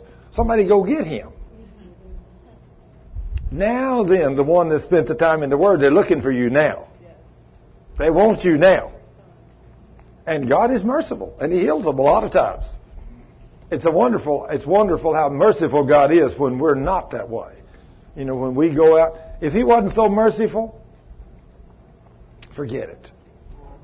Forget it. You know, people come here once in a while to a healing school and want me to pray for them. And I said, well, wait till the service is over. Well, I can't stay. I, I got to go. I mean, are you going to stay for the first time? Well, no, I really need to just get you to pray for me. I need to go. Are you in church anywhere? Well, no, I don't have time to go to church. Oh, you don't time? No, no. I said, you know, you're going to have to seek God and put Him first, or you ain't never going to get well. You know, I mean, I can pray for you and Jesus will heal you, but you can't stay that way. You'll get sick again. You know, the only way you can stay well is if you realize that healing was given to you on the cross by Jesus, and then you're going to have to learn the Word because you're going to to take the Word to punch the devil out, or you're going to be sick all of your life. But when you get a hold of it, it is a war going on. When he said, I give you the keys of the kingdom, let me tell you, when you reach out to get one of them keys, it's not that easy to reach over and just pick it up. That devil's going to do everything he can to keep that key just as far from you as he can. He's going to put everything in your path. He knows what your weakness is. And if it's a football game on Saturday afternoon, then instead of reaching out and getting that key, he's going to say, but just think, your favorite team's playing right down here in Dallas today. You better go see. Remember, they only do this once a year. Your favorite team. But next week it'll be your favorite team again, see. He'll do everything he can to keep you out of the kingdom of God. He's really good at what he does. Really good. He is the great deceiver.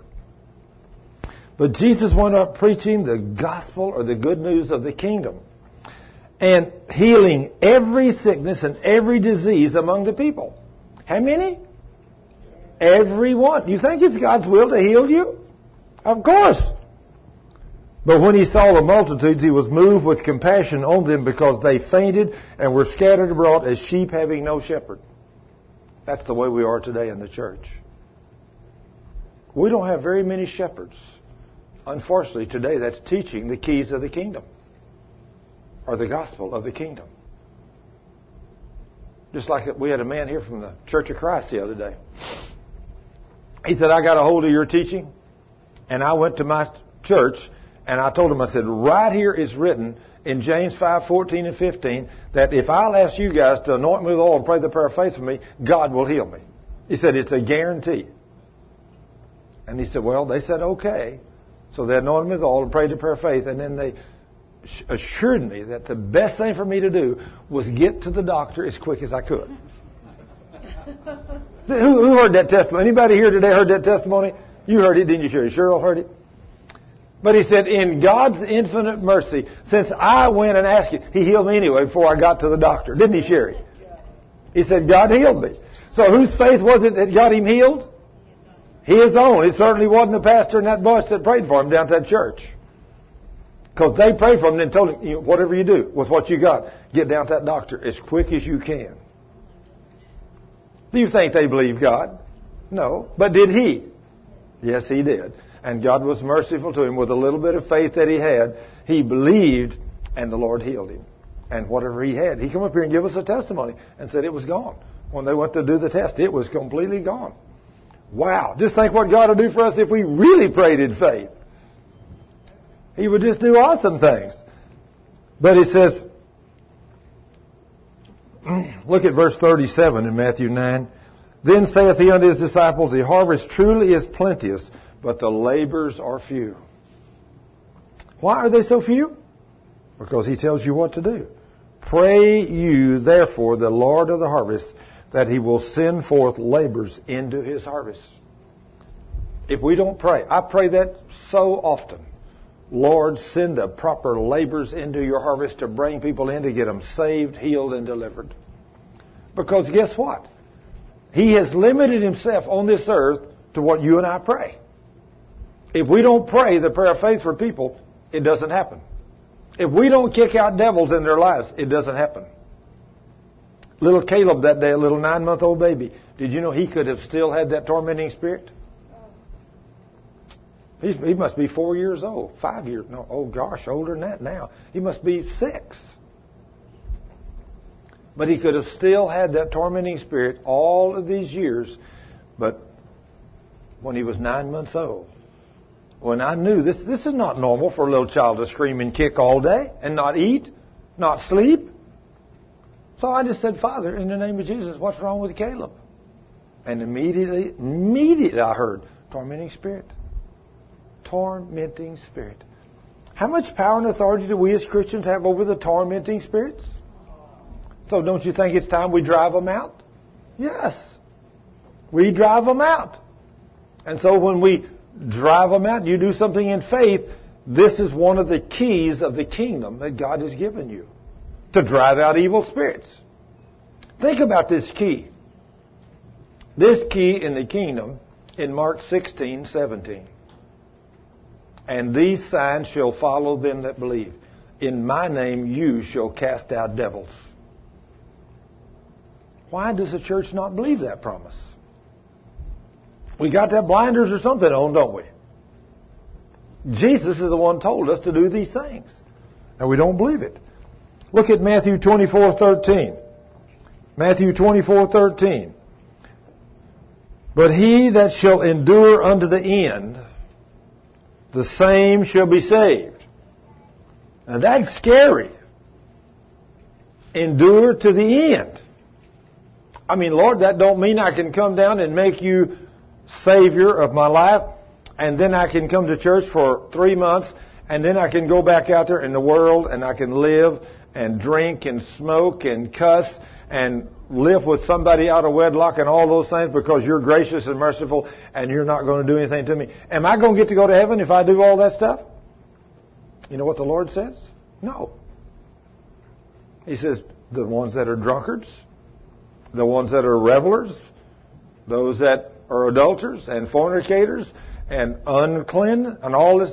I tell you, as I've told you before, these people that do these things shall not inherit the kingdom.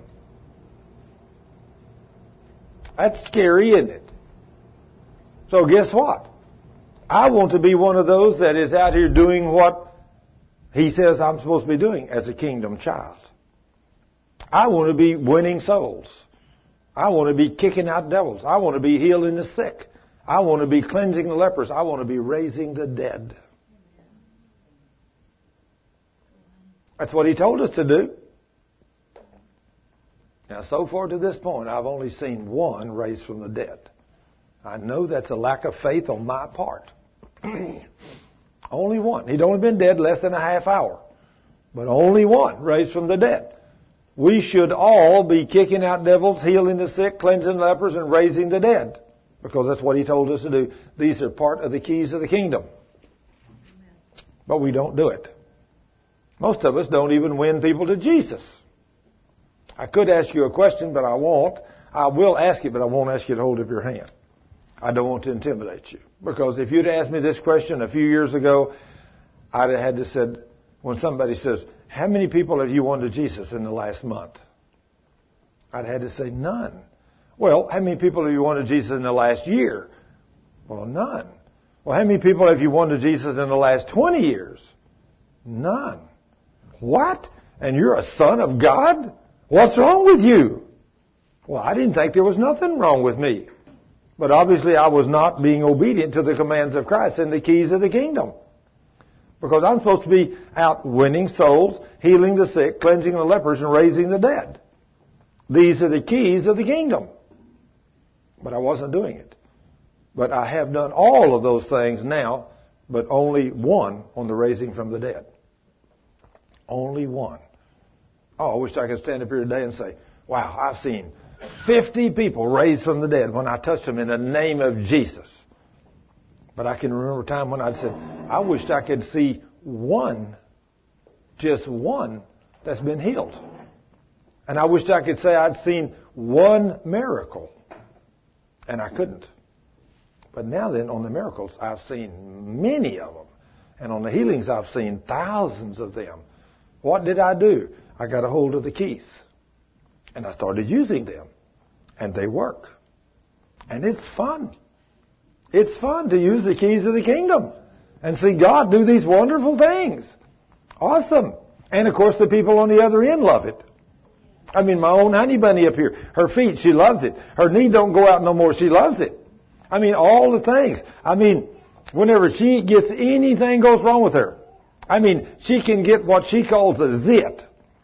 She can panic, go and look in the mirror. Ah, honey, come in here quick. I said, good grief, what's wrong? The world's falling apart. I said, what's wrong, honey? She said, you see that little teeny zit right there between my eyes?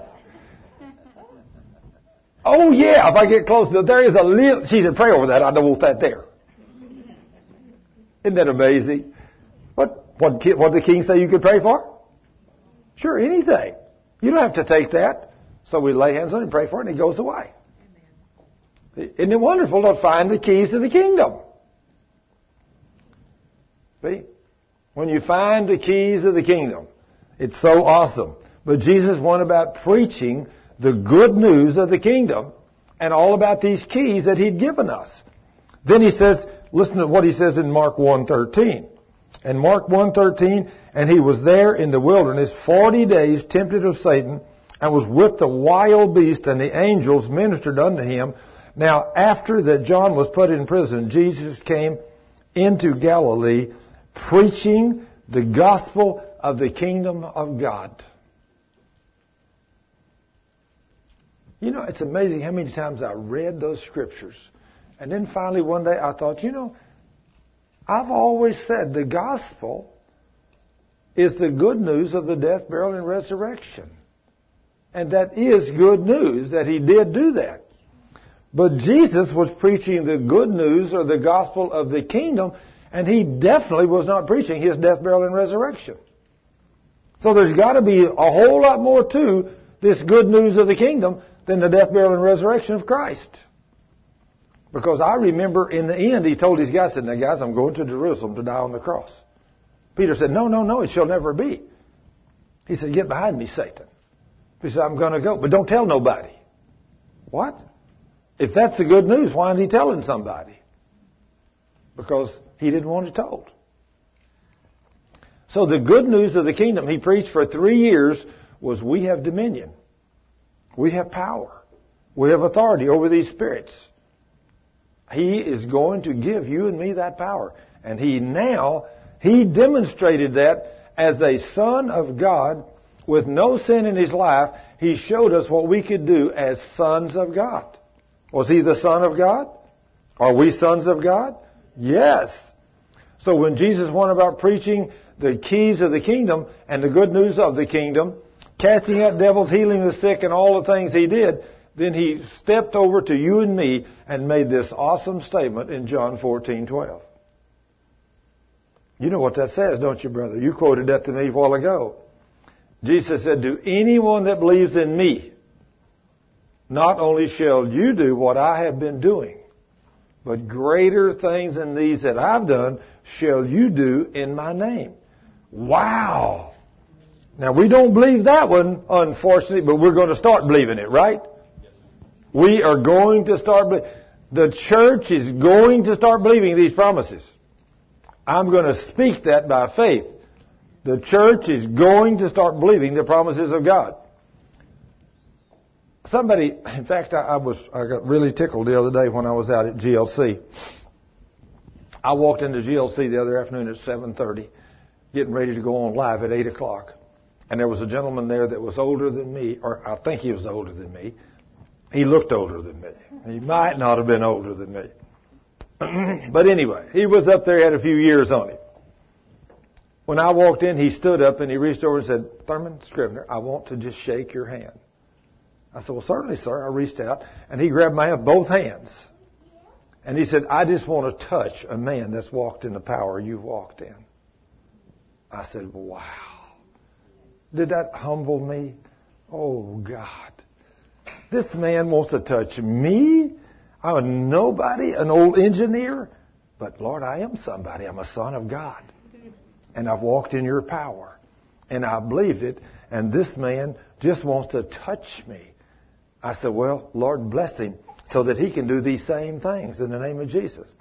See, if he'll spend the time in the Word learning these keys like I did, is God to respect your persons? No. He'll do the same thing for you when you pray as he does for me when you get the keys, right? Now then, if there's anything every Christian should have, he should have a great big key cabinet. And he needs to really have them keys close. You need to have all the keys of the kingdom. Every time you learn one of these new promises, you hang it on a peg in your key cabinet. You see where I'm coming from? Woo, Lord, look at the keys to the kingdom. Here's what Matthew 18, 19, Lord, this is a key to the kingdom. Lord, Mark 16, uh, verse 17, I can cast out devils. That's a key to the kingdom. And you also said in the next verse, verse 18, a key to the kingdom. I can lay hands on the sick and they'll get well. That's a key to the kingdom. Isn't it wonderful, all these keys? Think how many he give us. There's many of those. So the keys of the kingdom. Well, we're going to take a break and then we're going to come back and talk about the healing power of Jesus some more this afternoon. But what, what, I'll tell you what we're going to do before we take our break. We're going to ask you if you want to give to our ministry as we take up our little offering here.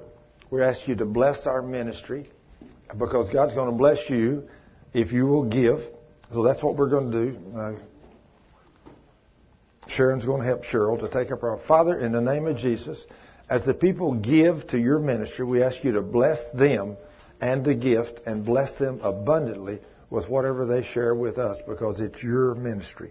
So, Lord, thank you for the gift and thank you for returning to them. In Jesus' name, amen. Okay, Cheryl and Sharon, well, if you need an envelope where you can have a record, uh, they'll give you an envelope. and then we're going to take, as soon as we take up the offering, we'll take about a 15 or 20 minute break. Then we're going to come back and we're going to talk some more about some more of these absolute, magnificent, wonderful keys to the kingdom and what we can do as children of God and how we can heal the sick and cleanse the lepers and raise the dead. You got to start thinking like that though. You got to start thinking like God if you want to see him do great and wonderful things. The keys are there for you. All you've got to do is believe it. Praise the King. Amen. Praise the Lord. Yeah, just if uh, we got a we got a donation box over there too. That if you don't get your gift in the bag as it comes around, or you can put it in the donation box later. We'll be okay. We appreciate it. However you do that. And once the offering is taken, you're released for about 15 or 20 minutes, and we'll come back right after this and we'll continue on with the healing school. Praise the King.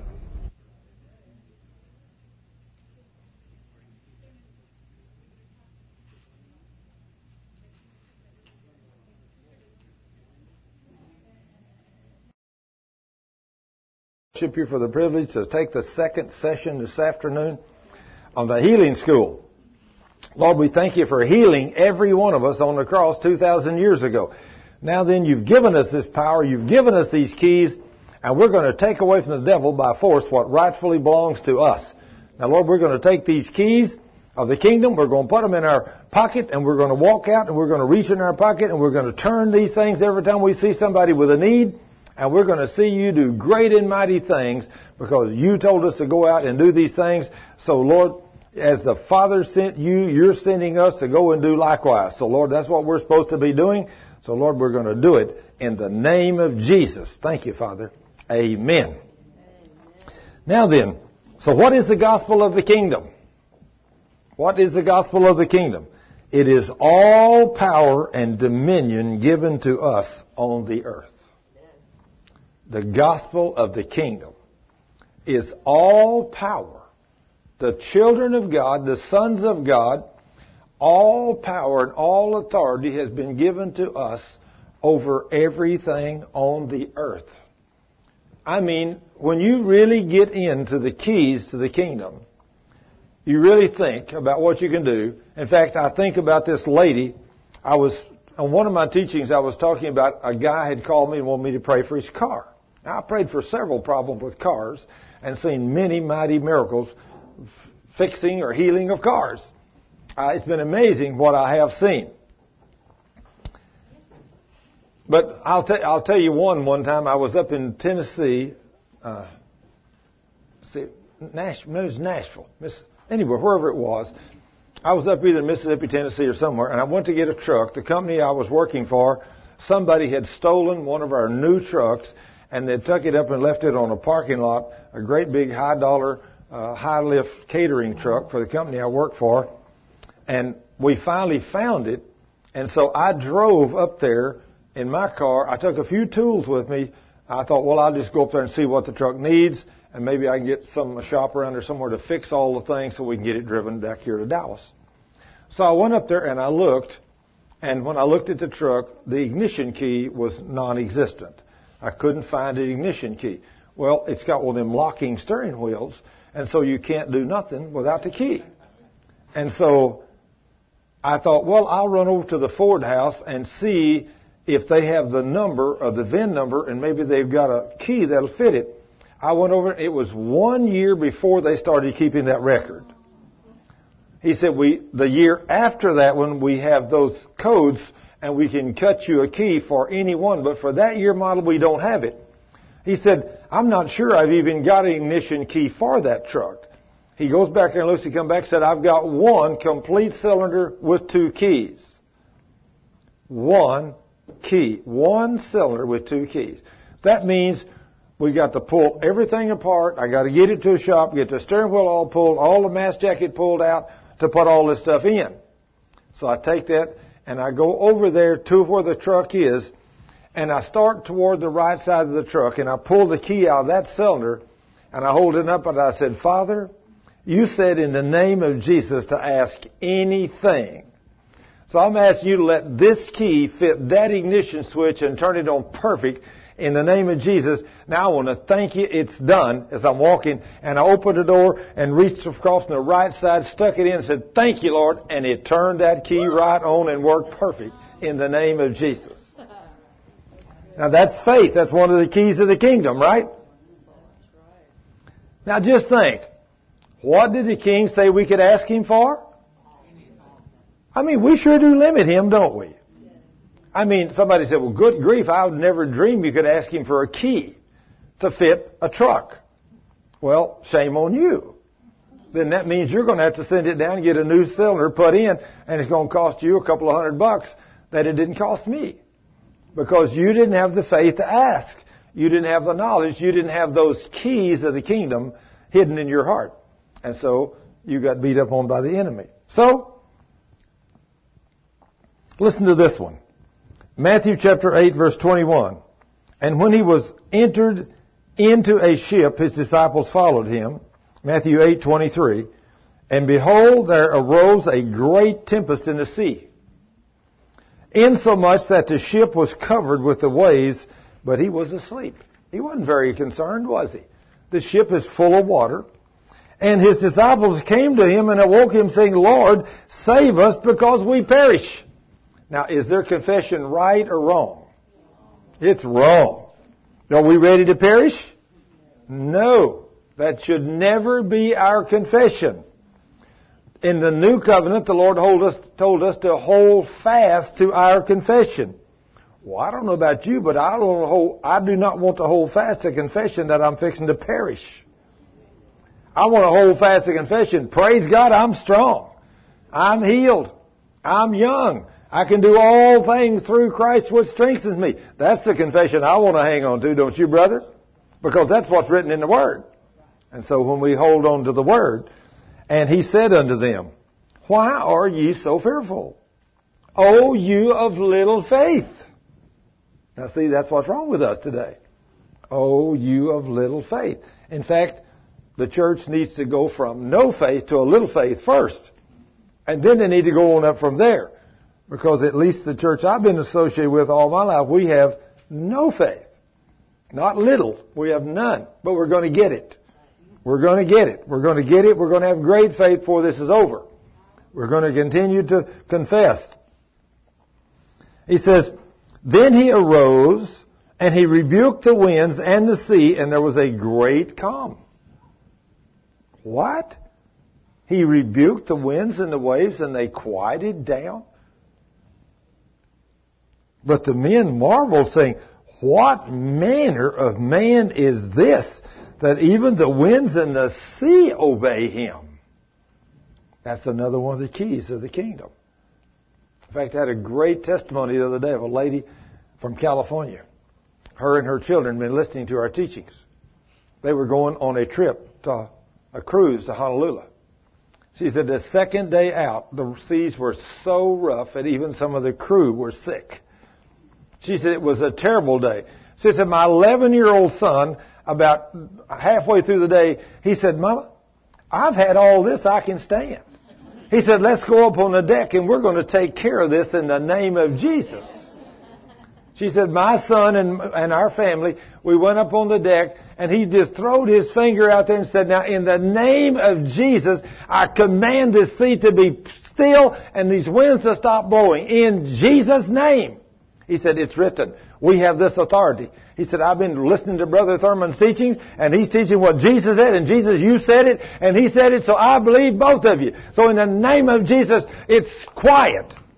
And he said, we stopped and said, nothing changed as far as we can tell. He said, Mama, it's done. Let's just start praising God. So they all threw their hands up and started praising and worshiping the Lord. And she said, in Thurman, a few minutes, that sea was just as calm as it could be. She said, we went the rest of that trip over and back and no rough seas. She said, I know the Lord's going to use my 11 year old mightily. I said, sounds to me like he's using pretty mightily already. But the 11 year old is getting a hold of the keys to the kingdom. Jesus said, Oh, you have no faith. But if you had faith, you could speak to the winds and the waves, and they'd obey you. And these men marveled, What kind of a man is this? That's exactly what he was a man. A man walking in the anointing of God's power that's been given to every one of us as children of God. Stop thinking like man and woman and start thinking like God and then start asking Him for some of the things He said we could have, right? And when you do, wow, you get to see the king do awesome things. I think about this little lady and her husband that came up here a while ago, and she's had a lump in her breast. I think about, and we, we rebuked that thing, but I think about another woman that come up here here one day that she came up with a lump in her breast, And she wanted, she said, Thurman, I have two sons and both of them are doctors. I know what I'm going to do or know what they're going to do if I tell either one of them, Mama's got a lump in my breast. She said, they're going to swoop me off down to the hospital, do surgery on me. And she said, I don't want that. So she said, I want you to command that thing to leave in the name of Jesus. I said, tell you what, woman. I said, you've been coming here for six or eight months. You know the Word of God now. I said, I want you to go home this afternoon. I want you to literally take your blouse off or whatever, and I want you to lay your hand on that lump. I said, if you have to take your bra off, whatever you have to do, but lay your hand on that lump. Then I want you to quote Luke 10, 19, and 20, and I want you to command that lump to leave you in the name of Jesus. She said, I'll do it. Next Sunday she walked in. When she walked in the door, she had her head down like this. I said, What's wrong with you? She said, I can't believe what I did. I said, What do you mean? I said, Did you do what I told you to do? Yes. I went home last Sunday afternoon after church. She said, I laid my hand on the lump and I read the verse and I commanded it to leave. And she said, But to my surprise, it disappeared instantly under my hand. She said, When it went away, I looked and it was gone. And I said, Lord, I can't believe this. And then she said, Lord, this is unbelievable. I can't believe this. And she said, Thurman, I said it the third time, and when it did, it come back bigger. When God says you're supposed to do something with no doubt, do you think He means that? What she should have done was jumped up and said, Praise God, exactly what I thought. But she didn't. So she said, I, have tried and tried this week and nothing happens. I said, okay, I will pray for you. So I laid my hands on her shoulders, rebuked it, and I said, it's gone. I said, whatever you do, don't doubt it. She said, don't worry, I won't. I said, and when it goes away this time, don't say, I can't believe it. She said, Thurman, I have learned my lesson. I said, so start praising him now that it's gone. And so she did. Next Sunday she walked in. I said, well, she said, it's not gone yet physically, but said it's gone. The next Sunday she walked in, she said, this week the manifestation happened. It's no longer there. It's gone. And it never came back. When Jesus gave us the keys of the kingdom, how much power did he give us over the devil? What is it we don't understand about this word all? I mean, I think we need to do a word study on the word all, don't you, brother? Isn't that, isn't that, isn't that, a shame? That's a shame. That's just like this young man sitting here, a young man named McClintock. His daddy is a Baptist preacher, Tom, or not a Baptist, but a preacher. And I don't know what denomination, maybe none, I don't know. But his dad, Tom, came with Tommy, over the owner of Gibson's, over to my ministry center, and I spent five hours with these two men teaching them the Word of God. Now, Tommy, he had cancer, uh, he had all kinds of problems. He had a carpal tunnel in both hands. He couldn't make a fist. And after five hours of teaching, I said, now do you, five or six, what it was, I said, do you believe God? He said, yes. I said, then stand up. And as Tommy's trying to get up, I jumped out of my chair and lunged at him. And he jumped back when he saw me lunging. And I hit him right in the chest with the palm of my hand and said, come out of him, you devil of hell, in the name of Jesus. I said, now you're healed. Praise God. He said, wow. I said, make a fist. And he, his carpal tunnel was instantly healed. The next day he called me and said, Thurman, I'm supposed to go to MD Anderson for a checkup. They're supposed to tell me how much chemo and radiation I'm supposed to have. What do I do? I said, well, do you believe you're healed? He said, yes. I said, healed people don't need chemo. I said, nobody really needs chemo. All it does is kill you. So he didn't go and he stayed two months and finally two months later, or three months, whatever it was, they called him, wanted him to come down for a checkup just to see. He told them, said, I'm healed. They said, you can't be healed. We got to verify this with a test. So he went down there and they verified it with a test and there was no, no cancer at all. And he, has been completely healed. In fact, his Tom, uh, this young man's dad, whenever Tommy called me and told me what the situation was, there was no cancer. I said, have you told Tom yet? He said, yes. I said, well, what's Tom doing? He said, Tom's over here screaming, give me somebody to preach a word to. I mean, it lit Tom McClintock's fire. Well, that's what we want to do is light people's fire. We want men and women to preach the word with power and fire because God's given us the keys of the kingdom. And He didn't cut us short for nothing. Then He says, uh, let's see. Listen at the rest of this verse. And after he cast, after he commanded the winds and the waves with these keys of the kingdom, when he came to the other side in the country of the Gergesenes, there met him two possessed with devils coming out of the tombs, exceedingly fierce, so that no man might pass by that way. And behold, they cried out, saying, What have we to do with thee, Jesus, thou Son of God? Art thou come hither to torment us before the time? Listen to that wonderful statement. They knew Jesus could torment them. Here they are tormenting these two men that don't have the power that they have power over because they were born in sin. These tormenting spirits are tormenting the fool out of them. But when the first righteous and holy man walks up, they say, have you come to torment us? Well, how does Jesus see us once we get saved? Just as if we had never sinned. So can we torment these devils? Yes, we can torment these devils. One of these devils comes to you, you make sure you have no sin in your life. You make sure you have every sin repented of. You're walking holy before God. And when you do, then you can take your Bible, the Word of God, and lay it up on somebody. And I've done it. I've had people have demons in them, and I'd lay the Word of God on them, and I said, angels torment them. And I've seen people, in fact, I've seen them right here in this church fall on the floor and spread out. In fact, one day there was a woman laying right over here on the floor, stretched out. Sure, he might have been there with her. I don't know. But that one was stretched out and laying on the floor her face right down on the floor, tied on the floor. And I'd been praying for somebody. I looked over and I said, "Good grief, what's going on over here?" And I started over and I said, "Is something wrong with you, ma'am?" And that woman says, "I know that voice. She makes me listen to that voice. I hate that voice. She makes me listen to them tapes. I hate that voice." I walked up and said, "Come out of her, you devil of hell, in the name of Jesus." And he left, and she was totally delivered. Isn't that amazing? The devils of hell. But people say, but a, a Christian can't have one. Oh, yeah, a Christian can have one. That's your problem. You have them, and when you have them, you need to repent of your sins, and then you need to drive them out yourself or get somebody to help you. But you can do it. Look what Jesus said there. And he said, and, and behold, they cried out, have you come to torment us before the time? And there was a good way off from them a herd of many swine feeding. So the devils besought him, saying, If you cast us out, suffer us to go away into the herd of pigs. And he said unto them, Go. What a command. Go. And the whole herd of swine ran violently down the steep place into the sea and perished in the water. And there was 2,000 pigs. How many demons? That's a lot of demons, isn't it? And they were in two men.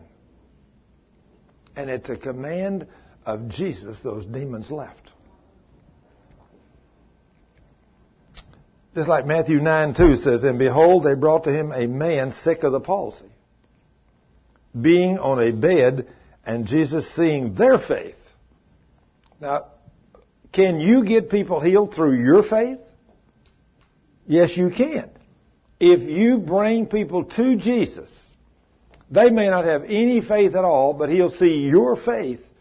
And what, and I've seen this many times. I've spoken over people, all kinds of people that had no faith, and I've seen some awesome miracles.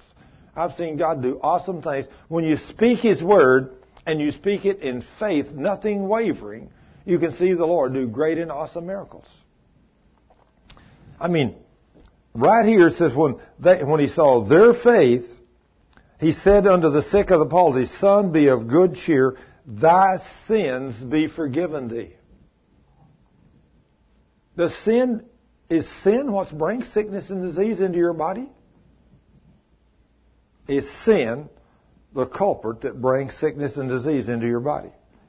Yes, it is. Definitely is. That's what it is. When Jesus forgave this boy for his sins, his palsy was healed. Now, what kind of sin was it? Well, we don't know. Jesus just said, Your sins be forgiven. Other places in the Word, he says, if you don't sin, the devil can't touch you. In fact, Psalms 91 under the law is the clearest one you can possibly get. If you make him the Most High God your dwelling place and you say of the Lord, He's my refuge and my strength, and you walk wholly before Him, He said, then I will protect you from the snare of the fowler. I will protect you. And He says, no raging epidemic, no plague, no sickness, no disease shall come near you. He said, even a thousand shall fall at one hand and ten thousand at the other hand, but you'll just see it with your eyes. It won't come near you. Can you walk through the fire and not be burned if you're walking in obedience to the Word? Yes, you can. Yes, you can. Do you know Christians maybe, the Lord may be training us right now to get us prepared to walk in a point where that we won't be burned in case something like that were to happen?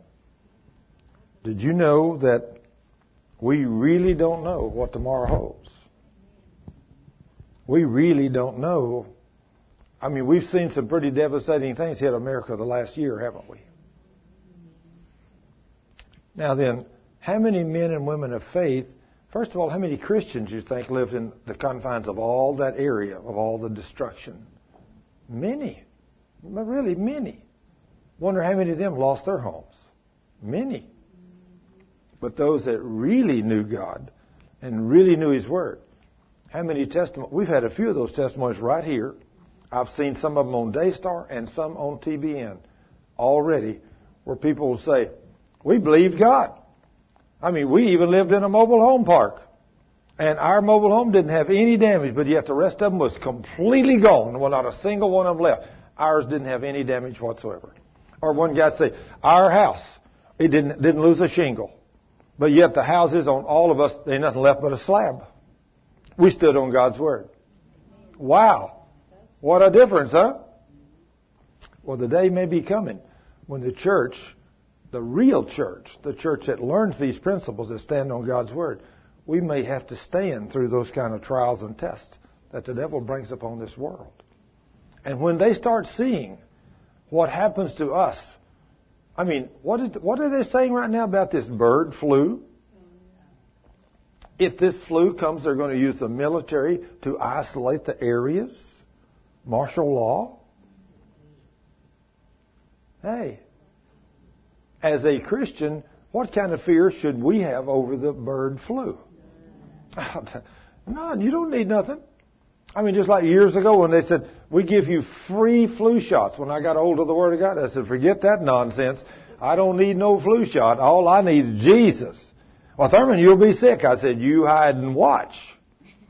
I ain't going to be made sick. I said, I don't live under the law of sin and death. I live under the law of the Spirit of life. And under the law of the Spirit of life, there is no sickness and no disease. So I don't live under that. Under the law of sin and death is where sickness is at.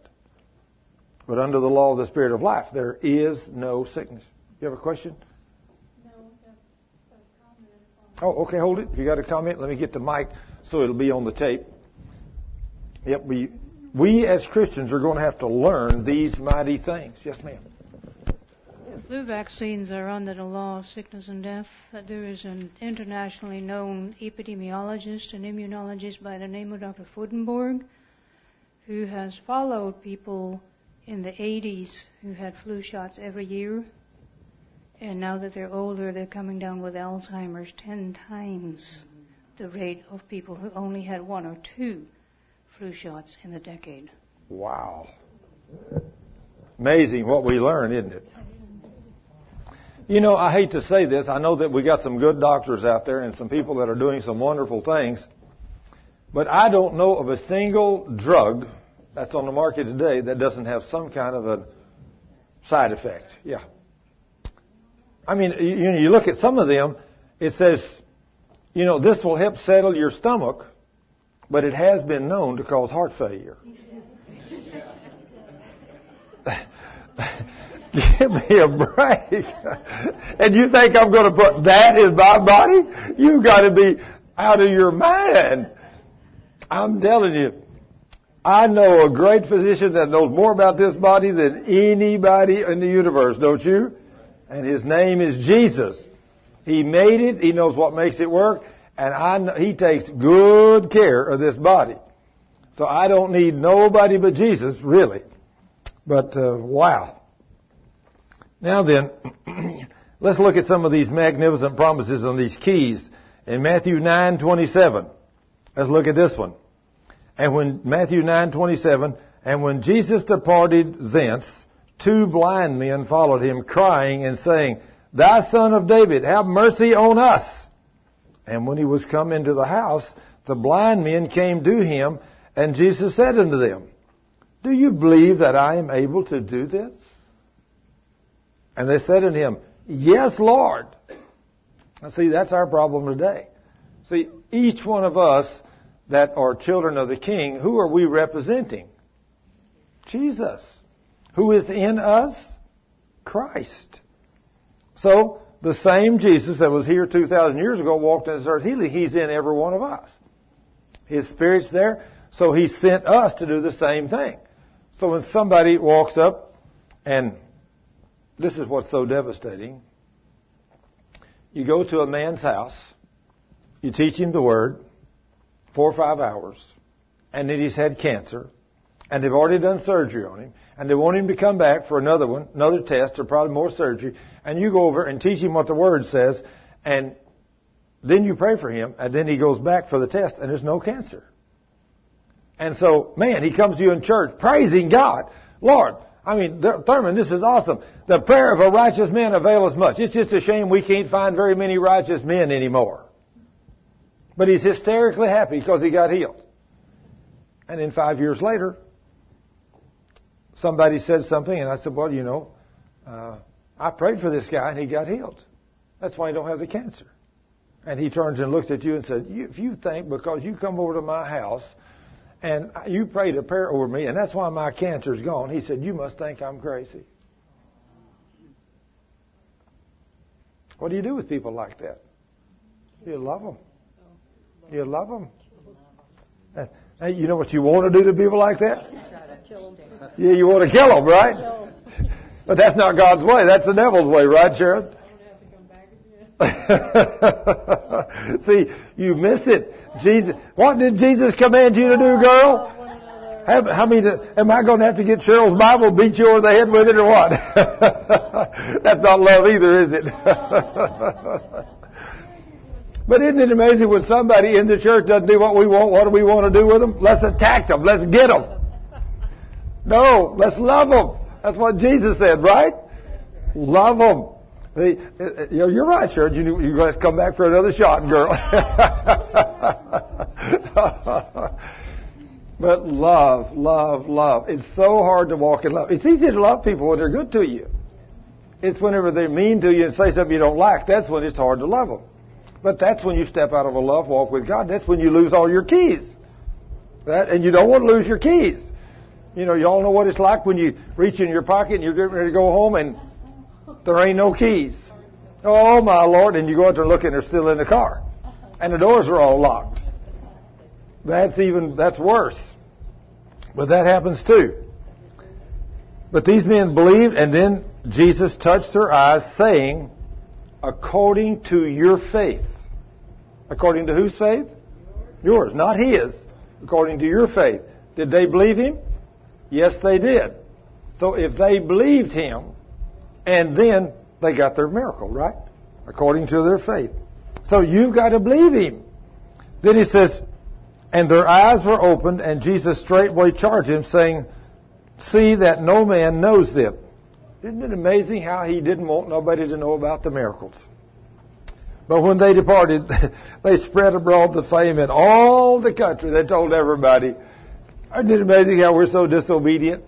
We won't tell the, we won't keep these things. We're going to be out there. And they went out and behold, they brought to him a man possessed with a devil. And when the devil was cast out, the dumb spake and the multitude marveled saying, it was never so seen in Israel. These are keys of the kingdom. Jesus cast out these spirits. Can you cast out devils? Yes, yes you can. In verse 35 it says, And Jesus went abroad or went about all the cities and villages, teaching in their synagogues and preaching the gospel of the kingdom and healing every sickness and every disease among the people.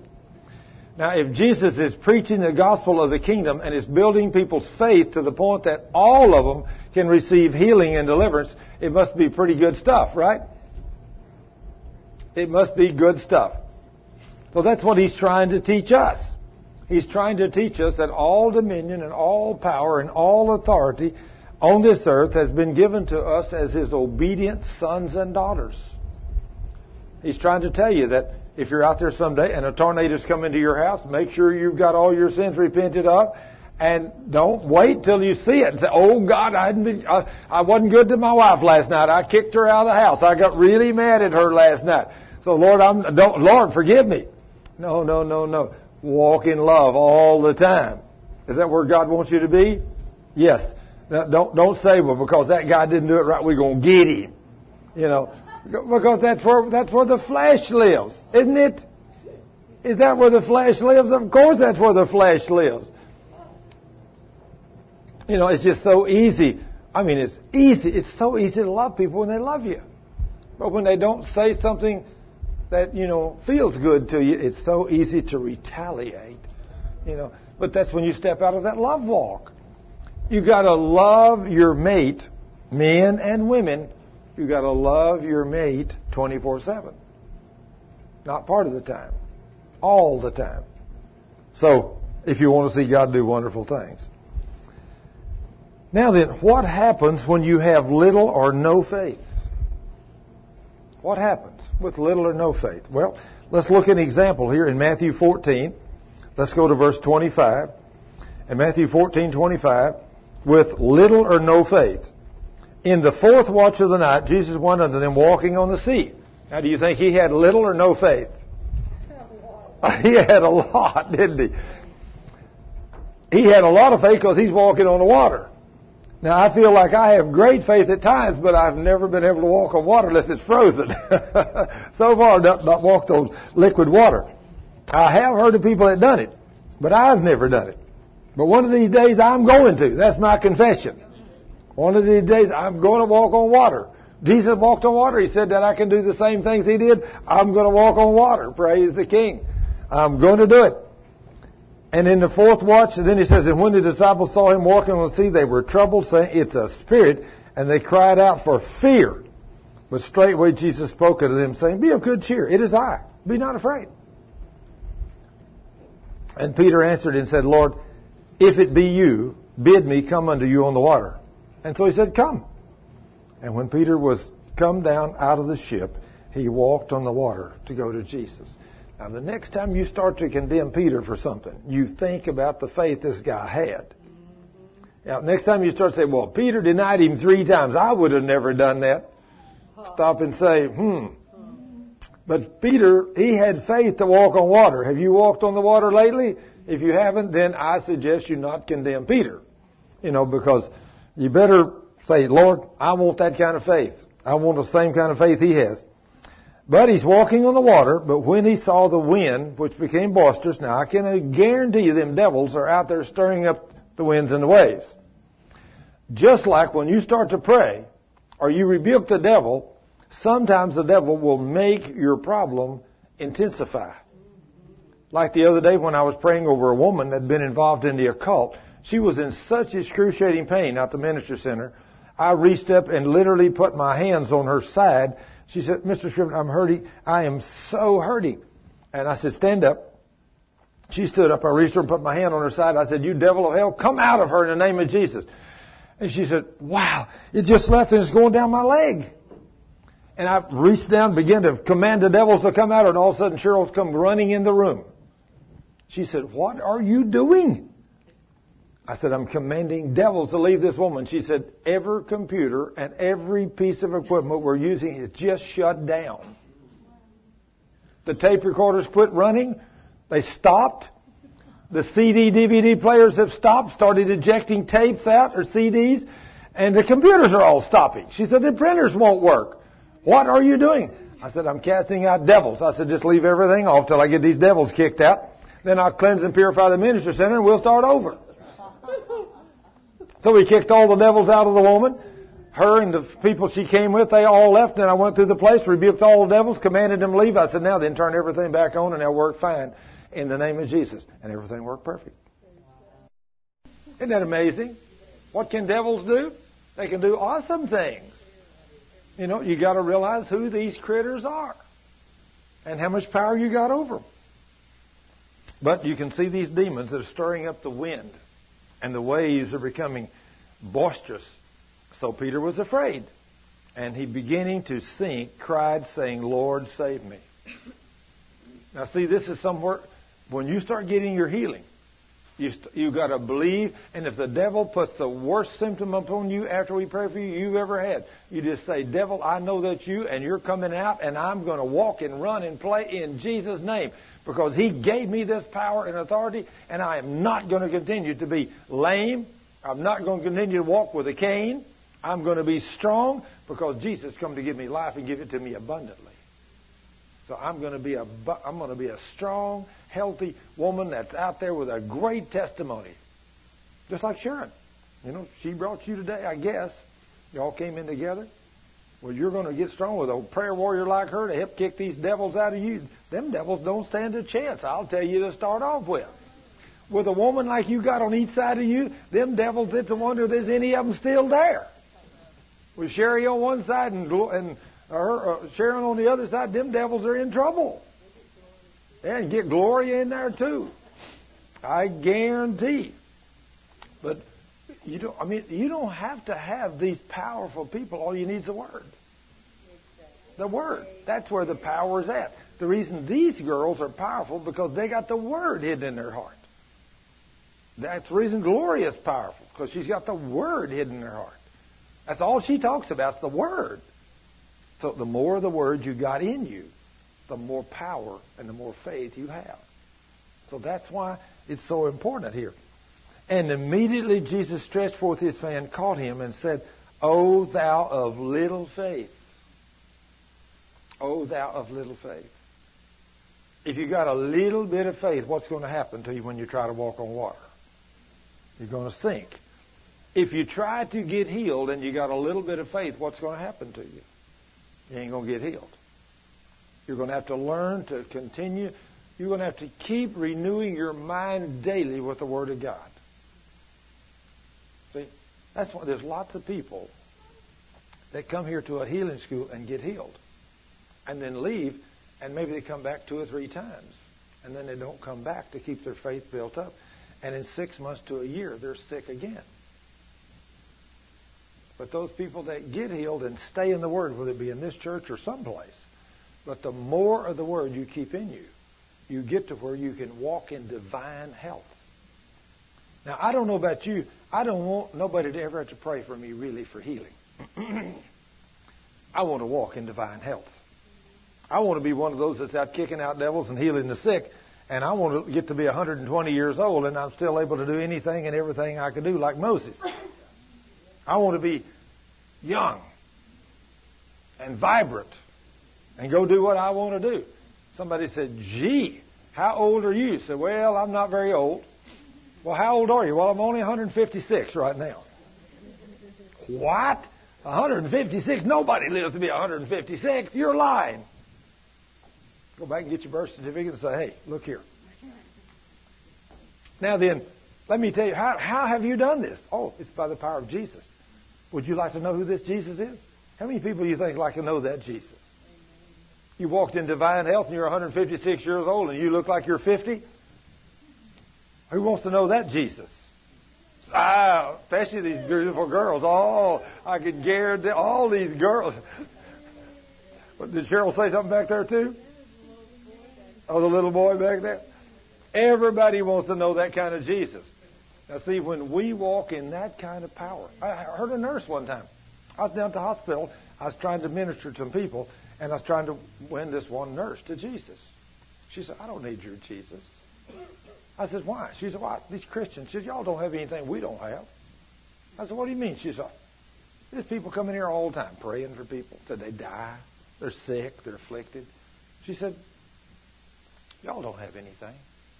She said, when I start seeing Christians walk different, than the world. She said, then I'll believe in your Jesus. I told her, I said, young lady, you've run into a man that's done that. I've met the requirements of the king, and I don't have any sickness and any disease. And I said, he meets all of my needs. If you want to know this Jesus, and I said, I get to walk in the gifts of the Spirit. And then when I reached over and laid my hands on the woman that she was ministering to and commanded that devil to come out of her, and the little lady got completely healed almost instantly and went home the next day, she said, Wow. This is awesome. In fact, the other day I was down at a hospital down south here, about three hour drive. Went down to see a man. And I walked in there to see him. And he was sitting up in the bed. He said, Praise God, Brother Thurman, I'm glad you come by to see me. And I said, Well, I thought I heard you was in the hospital, so I thought I'd drive down here and visit with you. So I, I'd driven three hours. I walked in there, and this little, beautiful little nurse comes in. She said, I'm going to take your blood pressure. So she put a thing on him, you know, and she pumped it up and all that stuff. And she says, Wow, your blood pressure's what I forget, way up yonder, 138 or 158 over something. I don't know what it was. She said it's extremely high. And I said, "Ma'am, what's it supposed to be?" Well, she said, about, about 70. I said, "Oh, okay." I reached up and put my hands on him, and I said, "I command your heart and your arteries to be open and everything work perfect, and I command your blood pressure to be 70." I think she said 70 or 72, anyway, whatever she said. Over set one, okay. Anyway, the one she was checking was supposed to be 70, to be perfect. And so, anyway, I said, uh, uh, I commanded it to be that way. I said, now, I said, ma'am, you ever seen a miracle? She said, no. I said, are you a Christian? Oh, yeah. I said, you go to church? She said, yeah. I said, you never saw a miracle? She said, no. I said, what a shame. I said, why don't you recheck his blood pressure? She said, sir, I just checked his blood pressure, and it was extremely high. I said, I thought you said you'd never seen a miracle. She said, I never have. I said, Would you like to see one? Yes. I said, Then check his blood pressure. She said, I got to go. He, he, man, man, he said, he knew her. He said, Would you please, for me, just check my blood pressure one more time? She said, I just checked your blood pressure, and it's extremely high, and there's no way your blood pressure from where it is to 72 right now. He said, Would you please just check it one more time? Okay, okay. So she puts the thing back on his arm, starts pumping it up, and it starts coming down, and that thing stops right on the money. And immediately I looked at her and I said, You can't say. I've never seen a miracle again. And I looked at her, and tears were running out of both eyes. She said, Mister, I've never seen anything like this in my life. What did Jesus give us the keys to the kingdom to be able to do? By faith, what can we do? Do we need to get there? We need to get there. It's unfortunate that we don't believe the Word of God. But we're going to get there. Now then, in Matthew chapter 15, let's see what you can do if you have great faith. Now we saw what happened if you had little faith. Let's see what happens when you have great faith. In Matthew 15:22, and behold, a woman of Canaan came out of the same coast and cried unto him, saying, Have mercy on me, O Lord, thy son of David. My daughter is grievously vexed with a devil. At least this woman was smart enough to know the problem. Today, you ask the average Christian, do you think because you're sick because you have a devil? They'd say, oh no. I don't have a devil. A demon. Christians can't have demons. I mean, I've heard pastors that'll argue that with you. It's unfortunate. This woman knew more. But he answered her a word. And his disciples came and besought him, saying, Send her away, for she cries after us. But he answered and said, I am not sent but unto the lost sheep of the house of Israel. Then came she and worshiped him. Now, if you want to see God do miracles, what do you got to do? You got to learn to worship the King. You know that don't mean saying, Lord, I thank you. That's not worshiping Him. You got to. This morning, the first thing I did when I woke up this morning, you know the first words out of my mouth? Amen. That same thing out of yours anymore, isn't it? That's what we do now. We praise the King. We worship and praise the Lord. We don't get up saying, oh, golly, Lord, it's time to get up. We get up saying, praise God. Thank you, Lord, that I'm able to get up. Thank you, Lord, that I'm going to get up and go teach a healing school today. Lord, thank you for your word. Thank you, Lord. I praise you. I was still up this morning at 2.30 putting this outline together for today. That's what time I, in fact, I thought I was going to go to bed at 2. I went over to the minister center. Cheryl was still doing orders. And I was over at the house studying. And about 2 or 2.15, I said, oh, my lens, I've had it. I've got to quit. And so I saved my outline, printed it off. I walked across the minister center, and she said, "Are you ready to go?" I said, "I'm ready to go to bed." I said, "I'm I'm wore out." She said, "Well, okay, I'll be through in just a minute." So I go up to my office and look, and I had forgot to print out my four next four weeks worth of radio shows and give them to Dave so he can put them on the website. So I said, "Oh, I hadn't done that yet." So I turned on the computers, done everything. Cheryl comes up, she said, "I'm ready to go." I said, "It's going to be a half hour." She said, "Well, I'll go back and start filling some more orders." So I got all the radio shows printed out, everything, took them give them to Dave. And then I went up there, and so somewhere between 2.30 and 2.45 or 3 o'clock this morning, we lay down in the bed. So when the alarm went off this morning, get ready to come to evening, I jumped up and said, Praise God. Thank you, Lord, that I woke up this morning. Thank you, Jesus. No grumbling and complaining. I've learned if you want the king to do something, you better worship him. When you worship him and you speak in his name, he'll show up for you. If you don't worship him, he won't do nothing. This woman here, she comes, she had a sick child. Lord, help me. He just kept walking right on by. He ain't paying her no attention at all. But when she fell at his feet and worshipped him, he said, Oh, now then. You'd like something? Yes, Lord. Good lesson right here, isn't there? You want something from the king? You better fall at his feet and worship him. Better fall and worship him.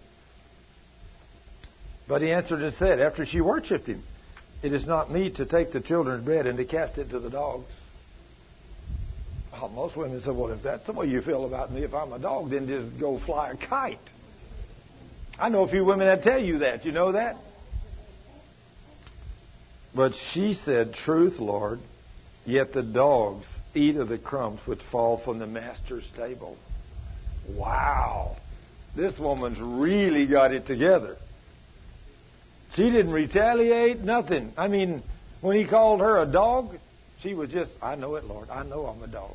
I, I know I'm just a dog. But Lord, even the puppy dogs, the crumbs that falls in the master's table, even the puppy dogs get those, Lord. I may be just a dog, Lord, but I need something from you. And I'm going to worship you, and I don't care what you call me. I don't care if you call me a dog. I'm still going to worship you and love you and praise you. Wow. It takes a woman to do something like that, you know it? It takes a real, real person. Then Jesus answered and said unto her, O woman, great is your faith.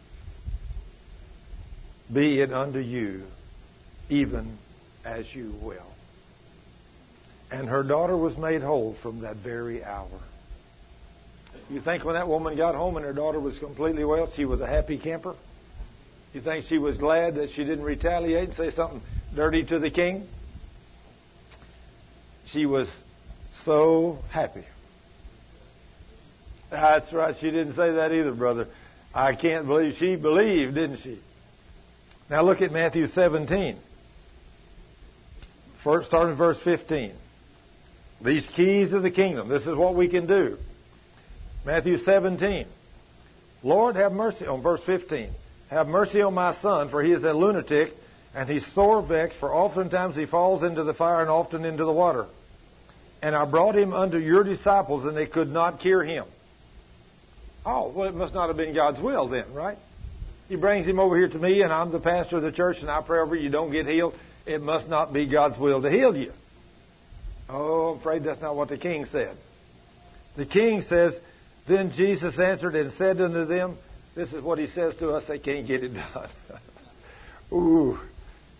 Oh, you faithless and perverse generation. Lord, you're calling me a pervert? A perverse generation? You faithless bunch? How long shall I be with you? How long shall I put up with you? Bring the boy to me. Oh, my lands. You think it's God's will to heal everybody every time? Sure it is. He wants everybody to be healed. And when we don't get it done, he don't have nice things to say to us. He didn't to these boys, did he? I don't want to go home one day and stand in his presence. When he said, Well, only by fire are you're going to be saved. No rewards. Everything you've done was for yourself. Wood, hay, and stubble. Burned up by fire. You shall be saved. I want him to throw his arm around my shoulder and say, Well done, son. Come in here and receive all these rewards that I've had prepared for you before the foundation of the world. Is that what you want to hear? Amen. You know what you got to do to get rewards? You got to work. People get this mixed up. Well, I'm working for my salvation. No, your salvation was free. But you're working for your rewards. That's when he said, build your treasures in heaven, not on earth. So when you're out about the king's business, winning souls, praying for people, casting out demons, healing the sick, all those things. You're building your rewards in heaven. That's what you're doing. You're loving your brother as yourself. You're not retaliating.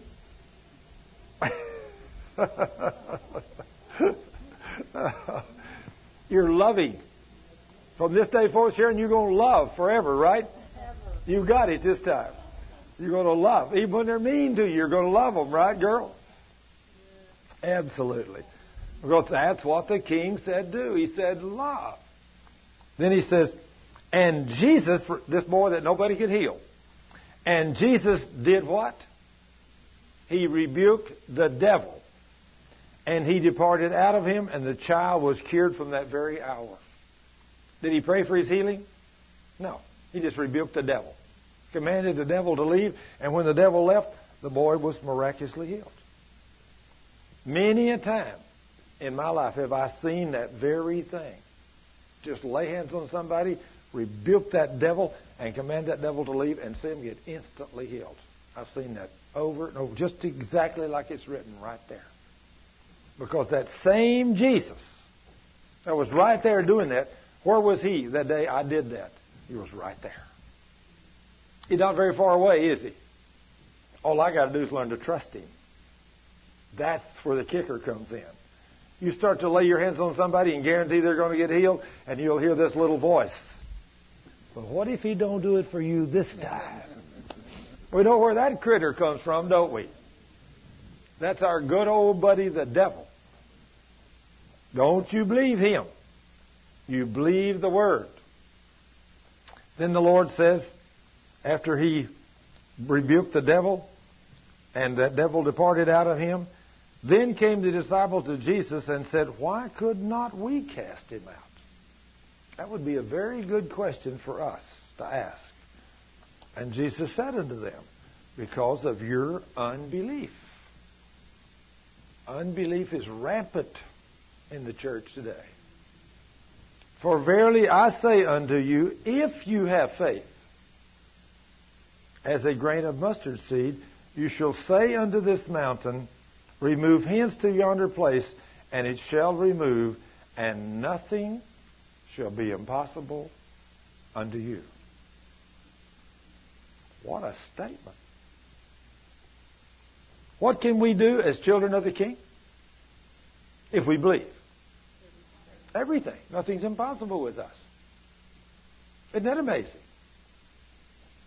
But if I had wrote this outline and put this together, and this was Scrivnerology, you could throw it out the window. But I took this out of the Word of God. Your Bible, if you got a King James, should read exactly because I took this out of the King James last night. Nothing, if you have faith, nothing shall be impossible with you. You know what we need to do in the morning when we wake up? need to wake up and look in the mirror and say, Wow, Lord, look at that thing in the mirror. The Holy Ghost is in that thing. There ain't nothing me and you today can't do, Lord. Nothing. I'm going out there today and I'm going to I'm going to take your word and I'm going to save the lost. I'm going to heal the sick. I'm going to cleanse the lepers and I'm going to raise the dead. He said he watched over his word that you was willing to speak to perform it. If I'm not willing to teach that he's the one that not only heals the sick, but he raises the dead, but no, no, no, no, I don't believe he can raise the dead. And how many of you think I'm going to see raised from the dead? None. If I don't believe he's the healer, how many of you think I'm going to see he get healed? None.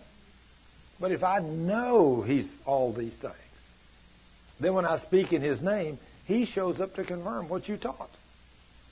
That's amazing. And then he says, the next verse, verse 21, this kind of unbelief does not go out but by prayer and fasting. Now that's got to be feasting, not fasting. They must have made a misprint. They must have misspelled that. They must have left out the E and the A, must have left out the E there. And just think, that's all they had to put in. There's one more letter. Prayer and feasting. Now, I'm telling you, we could have a real prayer meeting if we had all kinds of steaks. You know, if we had the, the, the roast out here and the steak and the french fries and the mashed potatoes and the salad and, and the pecan pie and the ice cream and all that stuff. Ooh, we could get a host to come to church, right? That makes you hungry just talking about it, doesn't it? Oh my goodness gracious. See, I should have kept my mouth shut. Now, see, I wasn't hungry. Now I am. See.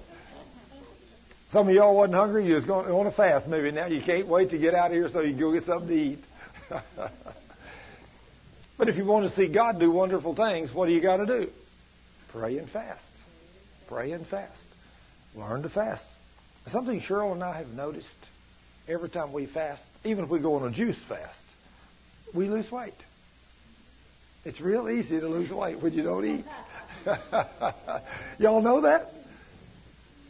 It's re- it's real easy. Cheryl and I went on a four day fast the other day, a juice fast, and every day. Cheryl comes and said, "Wow, I lost another pound today. I lost another pound today. I lost." She said, "Wow, I've lost four pounds." But we started eating again after the fourth day. She hasn't told me if she's gained them back, so I don't know.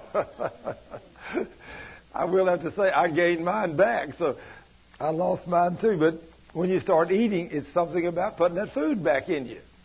You start gaining. And Matthew 21, 21, Jesus answered, and yeah, let's see what that one says. And Jesus answered and said unto him, Verily I say unto you, if you have faith and doubt not, you shall not only do this which is done to the fig tree, but also if you say unto the mountain, Be thou removed, and be thou cast into the sea, it shall be done. And all things, whatsoever you shall ask in prayer, believing, you shall receive. Is that a pretty nice key? Will that get you healed? It will. No, it not should. It will. It will do it. You can't have none of this unbelief stuff. It should do it. You got to believe it is. It will do it. It's done. I mean, did he in that verse right there? Did he say that? And all things whatsoever you shall ask in prayer, believing ye shall receive. Not maybe, not hopefully. It is yours. You see what you got to do to believe to get healed, right? You got to believe it's done. And then start speaking to your body and say, Body, I command you in the name of Jesus to be strong. I command everything in my body to be strong. Somebody say, You know, you must be crazy talking to your body. What do you think they thought when Jesus walked up and told that fig tree to die? Was he talking to a tree? Did the tree obey him? Winds did, seas did, sickness did, demons did, and then he comes and told you and me. This is the good news of the kingdom. I've given you all this power back. It's all yours. Now then that the king has died on the cross, paid the price in hell, and has been reconciled back, and now that he's sitting at the right hand of the Father, he said, All these things belongs to you, my children. Isn't that amazing? Once you come into the kingdom and become a child of God, Everything that was available to Jesus walking on this earth as a man is available to you and me. And most of us don't believe it. but we're going to. We're going to believe it. Mark 4, 28, or 38. Mark 4, 38. And he was in the hinder part of the ship, asleep on a pillow, and they awoke him and said unto him, Master, carest thou not that we perish? And he arose and rebuked the wind and, the, and said unto the sea, Peace be still. And the wind ceased, and there was a great calm. Was he speaking to these things again? He's speaking to them. And he's telling you and me we can do these same things. And he said unto them, Why are you so fearful? How is it that you have no faith? Well, if you have no faith, in other words, if you have the Word hidden in your heart, you have faith. Because the Word is faith. But the thing about it is, you can't wait till you get on the boat when the winds and waves are trying to sink you to get the book out and start trying to find the answer. You got to do your studying up front and find it. It's got to be in your heart so that whenever the devil attacks, you can take the sword of the Spirit and come against him in Jesus' mighty name. And that's how you kick him out. So when the devil comes upon you to try to make you sick, when that devil does that, you've got to realize that Jesus completely defeated the devil, completely disarmed him, and completely, completely destroyed his power on the cross 2,000 years ago. Now, then, in these last few minutes, I'm going to take you to some places in the Word, just right out of the Word that I didn't get in my outline last night. I want to take you to a few places, and I want to show you something that we can do by knowing the keys to the kingdom. I want us to turn to 1 John 3 8 to start off with.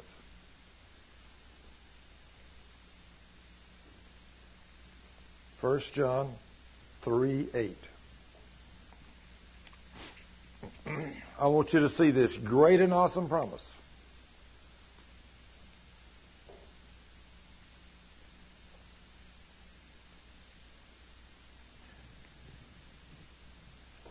In fact, let's, let's go all the way back up to verse 3 to start off with.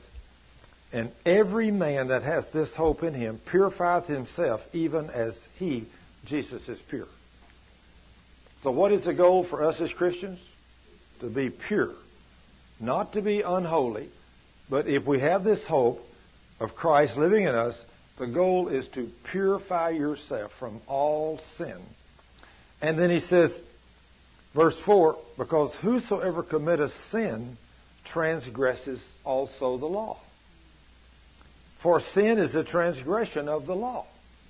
So guess what? If you're walking in grace and you have yourself purified, you're walking above the law. And the law can't touch you. And Paul clearly tells you, don't fall from grace. When you fall from grace, you fall back under the law. In other words, when you sin, you go out and sin, you're walking up here on this platform, say four, five, or six feet above the snake pit of the world, above the snake line. They can't get to you. Do you know on this earth physically there is a line of elevation where snakes do not go beyond? It's called the snake line. Well, let me tell you, the same thing with the demons. When you're walking in grace, you're walking above the snake line. They can't get to you. They can put no sickness and disease on you. You cannot be made sick when you walk in grace and love. Cannot be. It's only when you step off of that platform of grace, when you when you commit sin of any kind, you fall from grace and you step off of that walkway, that narrow path, and you step down into the snake line of where the pit of hell literally is on this earth. And that's where Satan and his host of demons are. And those snakes is what bite you. That's why Jesus called them serpents and scorpions. Serpents and scorpions. He says, Whosoever committeth sin transgresses the law, For sin is the transgression of the law. And you know that he was manifested to take away our sins, and in him, Jesus, is no sin. Whosoever abideth in Christ sinneth not. Whosoever sinneth hath not seen him, neither knows him. There must be a lot of people in church that don't know Jesus, according to that verse. Little children, let no man deceive you. He that doeth righteousness is righteous, even as he, Christ, is righteous. And he that committeth sin is of the devil. For the devil sinned from the beginning, and for this purpose the Son of God was manifested that he might destroy the works of the devil. Whosoever is born of God does not commit sin, for his seed remaineth in him, and he cannot sin because he is born of God. Makes you wonder if you're really a child of God sometimes, doesn't it?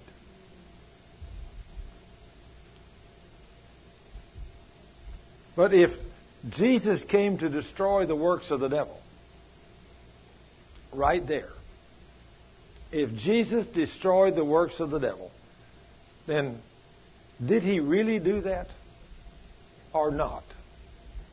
If he did, why is the devil still running things? Why is he still doing all these things? Why is he still making people sick? Why is he afflicting them? Because we're sinning. We're not walking where we're supposed to be walking. Now then, turn back to Hebrews 2:14. And I want to show you something the Lord said he did here. In Hebrews 2:14, for as much then as the children are partakers of flesh and blood, he also himself likewise took part of the same, that through death he might destroy him that had the power of death, that is the devil. Now then, think about this. If Jesus destroyed him that had the power of death, that is the devil, then why do people still die? That's a good question, isn't it? What is it that brings forth death? Sin. So why do we still die? Because we sin. What if we could get to the point where we didn't sin anymore? We wouldn't age. We wouldn't grow old. We wouldn't have to die physically. Jesus made us those promises. It's kind of awesome, isn't it? Not only do you have no sickness and disease, but you don't have to be sick and you don't have to die. That's a little more than the average one can stomach, isn't it? To think that you don't have to die. But Jesus is the one that made these statements. And if you don't believe him, when you go from right here, you can go on over to the left in your Bible to John. And we'll go to John chapter 8. Now, of course, I would never make a statement like this if it wasn't in the Word of God. But Matthew 8, I mean John 8:51.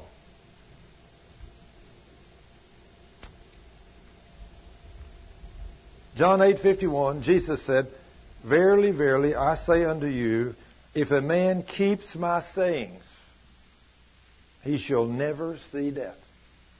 What is his sayings? Sharon, I'm going to jump on your case now. What is the commandment that we're supposed to keep daily? What are we supposed to do? Love. Oh, love. Walk in love. Walk in love. Now, First Corinthians 13. okay, so if we walk in that kind of love, the Lord says you're not going to get any older, you're not going to get weak, you're going to be strong, and you never have to worry about dying. Does that sound good? Yes. Wow. How would you like to stay young and beautiful like this till you're 120 and then the Lord just translates you out of here? It has to be. It'd be wonderful, wouldn't it? Yeah. Hey, but see, sin brings forth death. You uh, have another statement? Let me get the mic for you. While, while, while, you're meditating on that verse right there in John 8:51, turn to John 11:26, and we'll see what he said there. Go ahead. I was reading John Ritchie's book, Life After Tomorrow, yesterday, and he recounts when he was a soldier in the American Army. They were in Germany liberating a concentration camp. And they were absolutely aghast at the emaciation and the starvation that they could see there. There was one man there who walked up to them. He spoke four languages. He was Polish. He stood erect. He was not emaciated. He was not starved.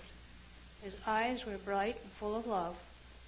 And he greeted them, and because he spoke so many languages, they put him to work. And also, he overcame all the hatred that the concentration camp, people in the concentration camp had for each other, as well as the Germans. And they thought, well, he must have just been there just a few weeks because he looked so good. Turns out he was there since 1939. The Germans had shot his wife and his six children right in front of his eyes.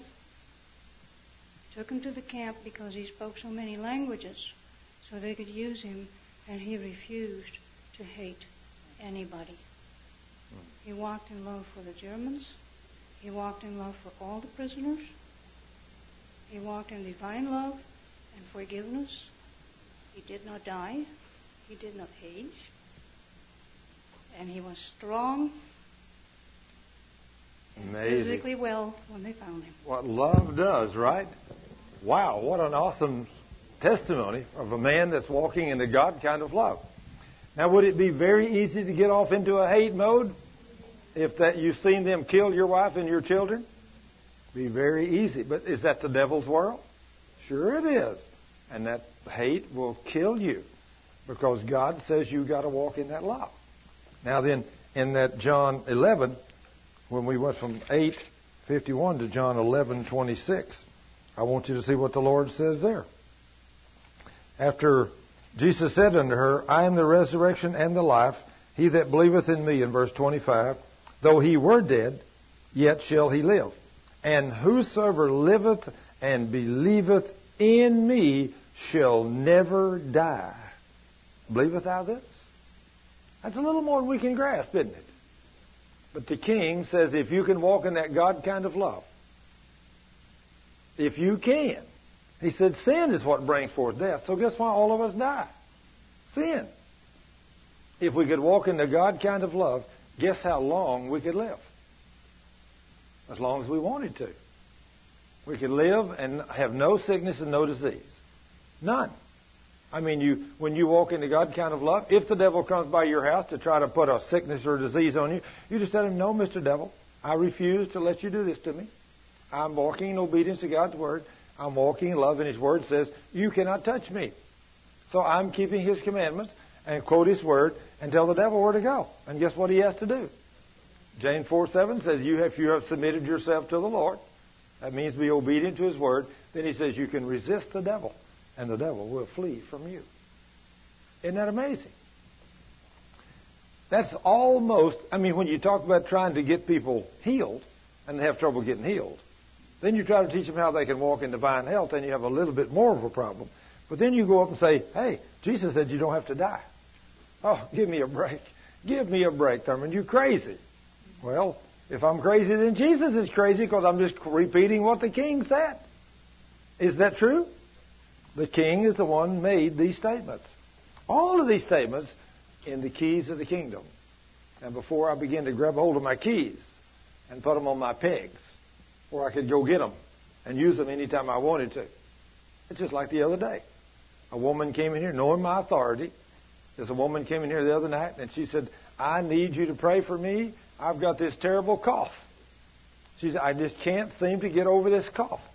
I reached up and put my hand on her shoulder and I said, I rebuke that thing and it has to go away and you will not cough again in Jesus' name. I sat there and talked to her for about 10 minutes. She never coughed another cough. And after about 10 minutes, she said, You know, but my cough.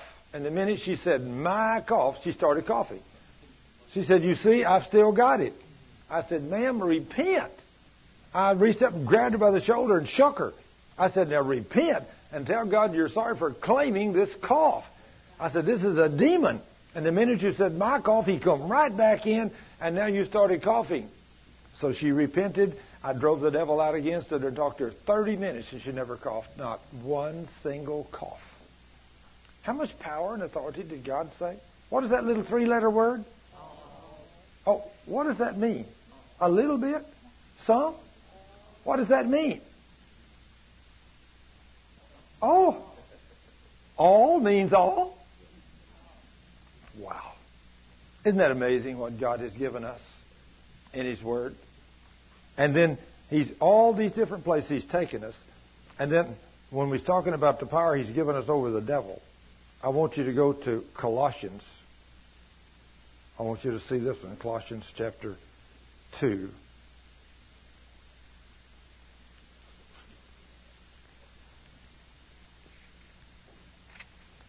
Before I read Colossians 2, I want to read Colossians 1:27. I think that's such an awesome verse.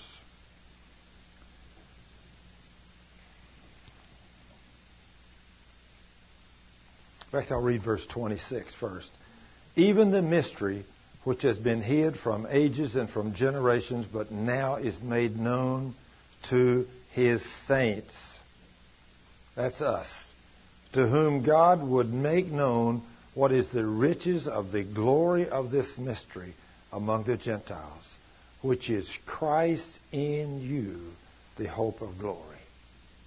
So, this mighty power source, the King of the universe, where is he? He's in us. And that's what you got to get a picture of. When, think about it like this, guys.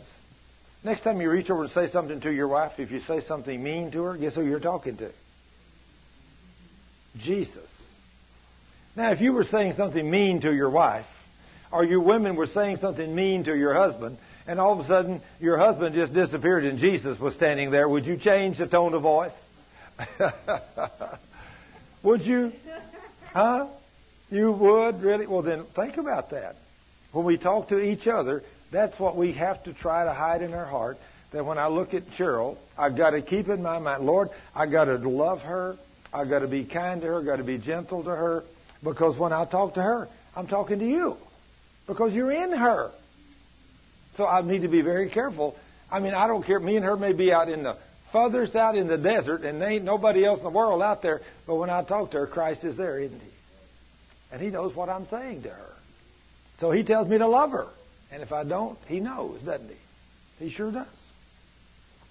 Then in Colossians 2:15, it says, "And having spoiled or disarmed principalities and powers, he made a show of them openly, triumphing over them in the cross."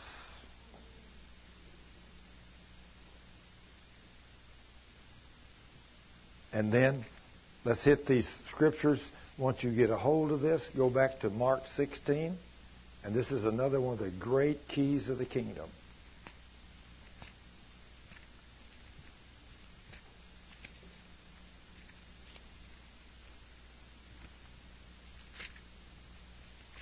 Look what Jesus told you to do. Mark 16. Look at what Jesus told you to do as a Christian.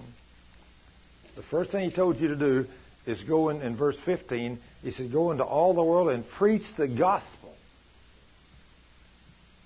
The gospel of the kingdom to every creature. Now then, you know that the gospel is not just the death, burial, and resurrection of Christ. Because he preached the gospel of the kingdom for three and a half years, and he didn't preach his death, burial, and resurrection in none of it.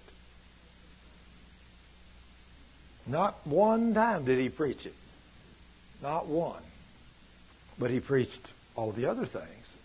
So he's telling us to preach all of the gospel. And then he says, And he that believes and is baptized will be saved. He that believeth not shall be damned.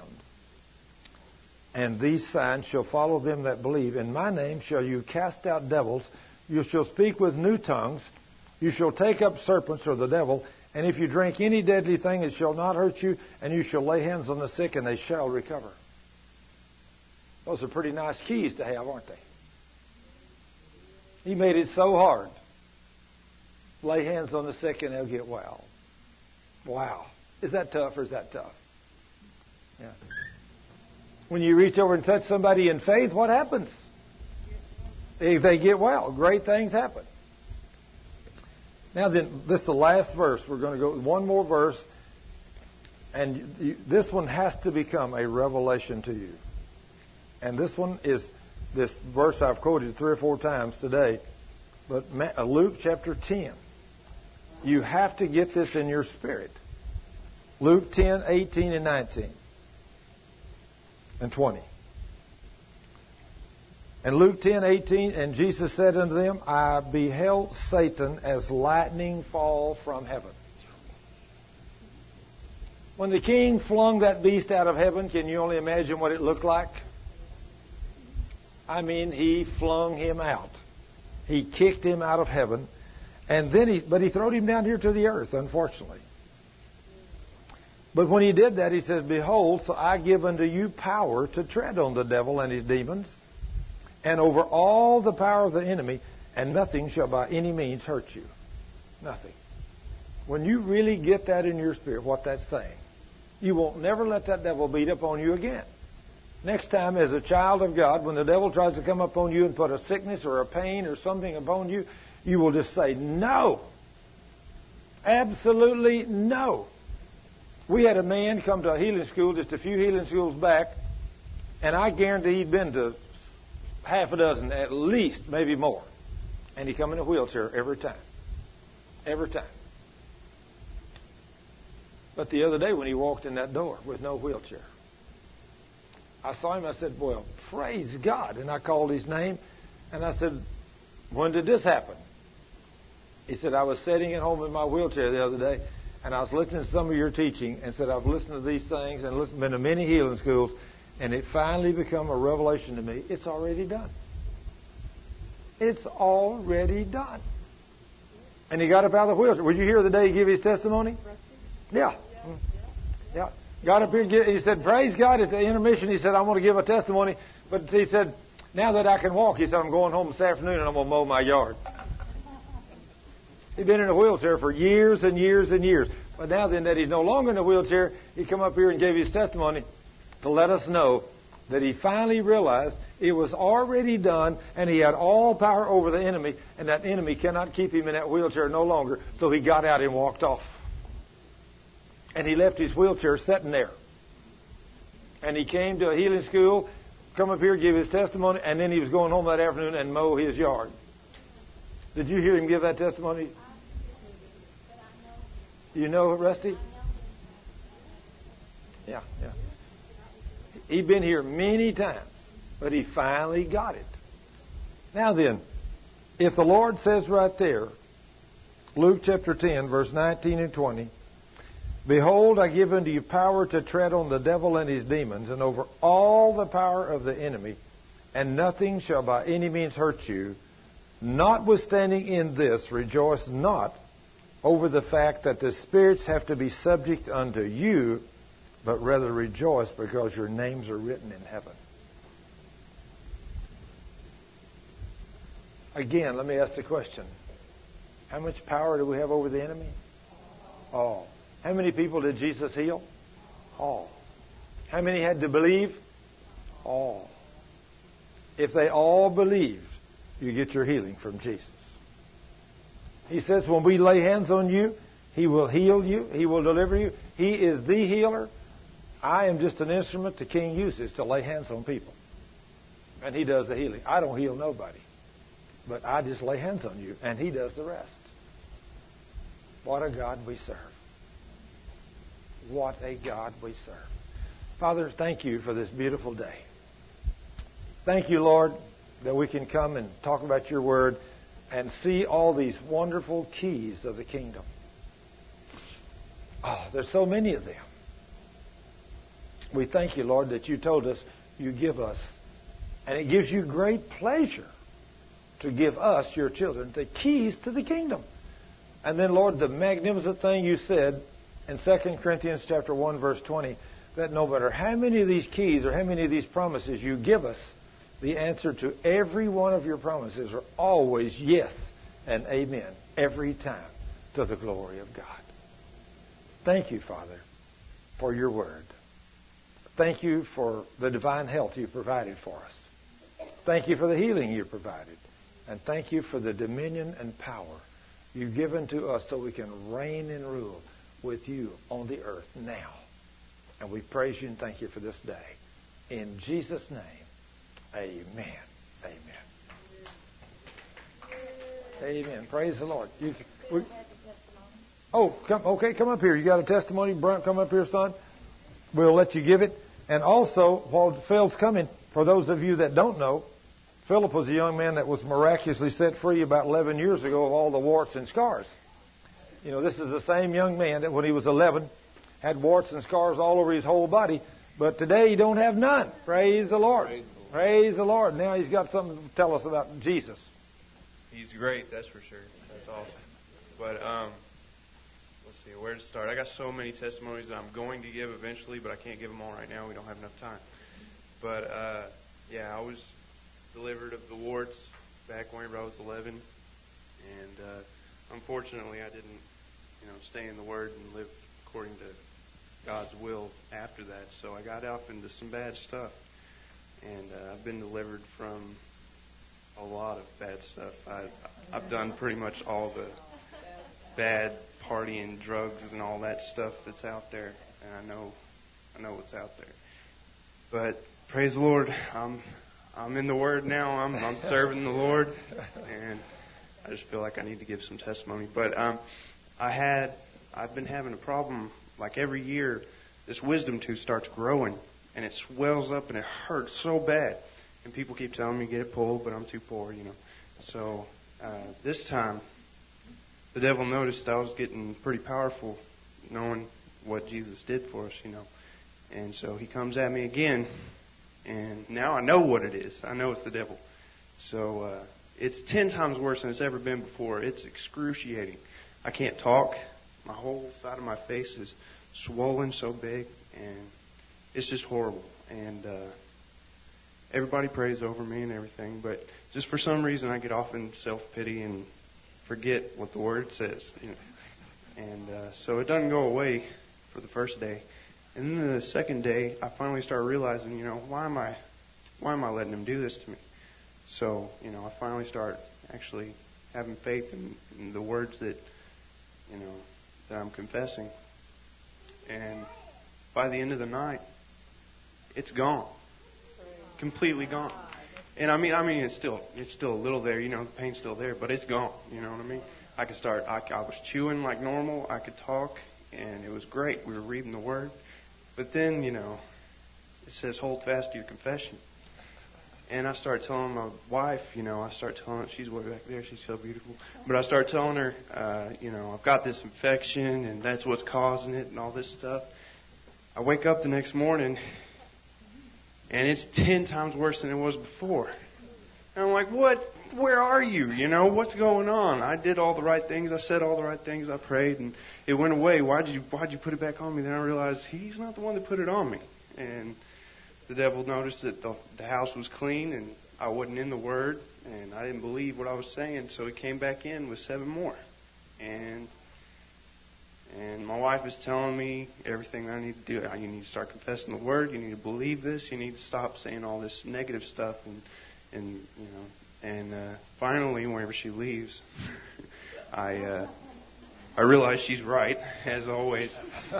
and so I get down on the floor, and that, that verse, can't quote it exactly, but the verse that says, uh, if a man wavers, he's double minded, and let not that man expect anything from the Lord. And that, that hit me where she left, and I was, so I got down on my knees and I prayed, you know, I, I said, you know, I can ask anything in Jesus' name, and you'll do it for me. So please take this away from me, and quickly. And praise the Lord, it's completely gone now. I uh, no swelling, nothing. It's just totally gone, and the Lord is awesome. Amen. This is real stuff, and if you if you hold fast to your confession and you know what you're talking about and you believe it, anything is possible. And I got many more testimonies, but too much uh, Amen. too much time. We'll take them one at a time. Praise the King. Phil's really learning. The young man's really learning, but. Uh, I, I tell you, uh, just like I was telling him when he first come to work with me in the ministry center, when he was just, you know, coming out of all this nonsense that he's lived in, I told him, I said, isn't it wonderful how merciful God is? Because he knew 10 years ago when I come to your house and prayed over you, and he took away all your warts and scars, he knew you were only going to stay with him a little while, and then you were going to get back in the world. I said, now, Phil, if I'd have been God, now I'm like sure." Sharon, see, I said, if I'd have been God, I'd have just, instead of healing you, I'd have just went ahead and killed you then. That's what I'd have done. But thank goodness that His love is greater than mine and yours. And so God knew what He would use him for sometime in the future. And so now then that he's been through all that stuff and got out of that, now he's learning the Word. And of course, as him and Krista are making our tapes and stuff, they're listening to them as they make them, and he's growing in faith. They're taking them home with them, listening to them, studying the Word, and both of them are really, really growing in faith. And who knows what God will use Philip for one day in the future. He may be one of those that goes forth as an evangelist that's kicking out devils, healing the sick, cleansing leper, and raising the dead. And doing those great and wonderful things. Because just think, at 22 years of age, you know, when, if I had a hold of this like he's got a hold of it when I was 22, I didn't even know these promises existed when I was 22. So there's no telling what God will use him for. But anyway, if you need to be prayed for, we'll be happy to pray for you, whatever. And if you need any of the teachings, they're back there. They're free. You can take whatever you want, take them home, listen to them, take some for your neighbors, anything you want to do. And if you do need to be prayed for, you'll come up here if you believe God. You know, make sure your sins are repented of. We'll pray the prayer of faith for you, and He will heal you. No problem. And otherwise, if you don't need to be prayed for, you're dismissed to go home. Praise the King.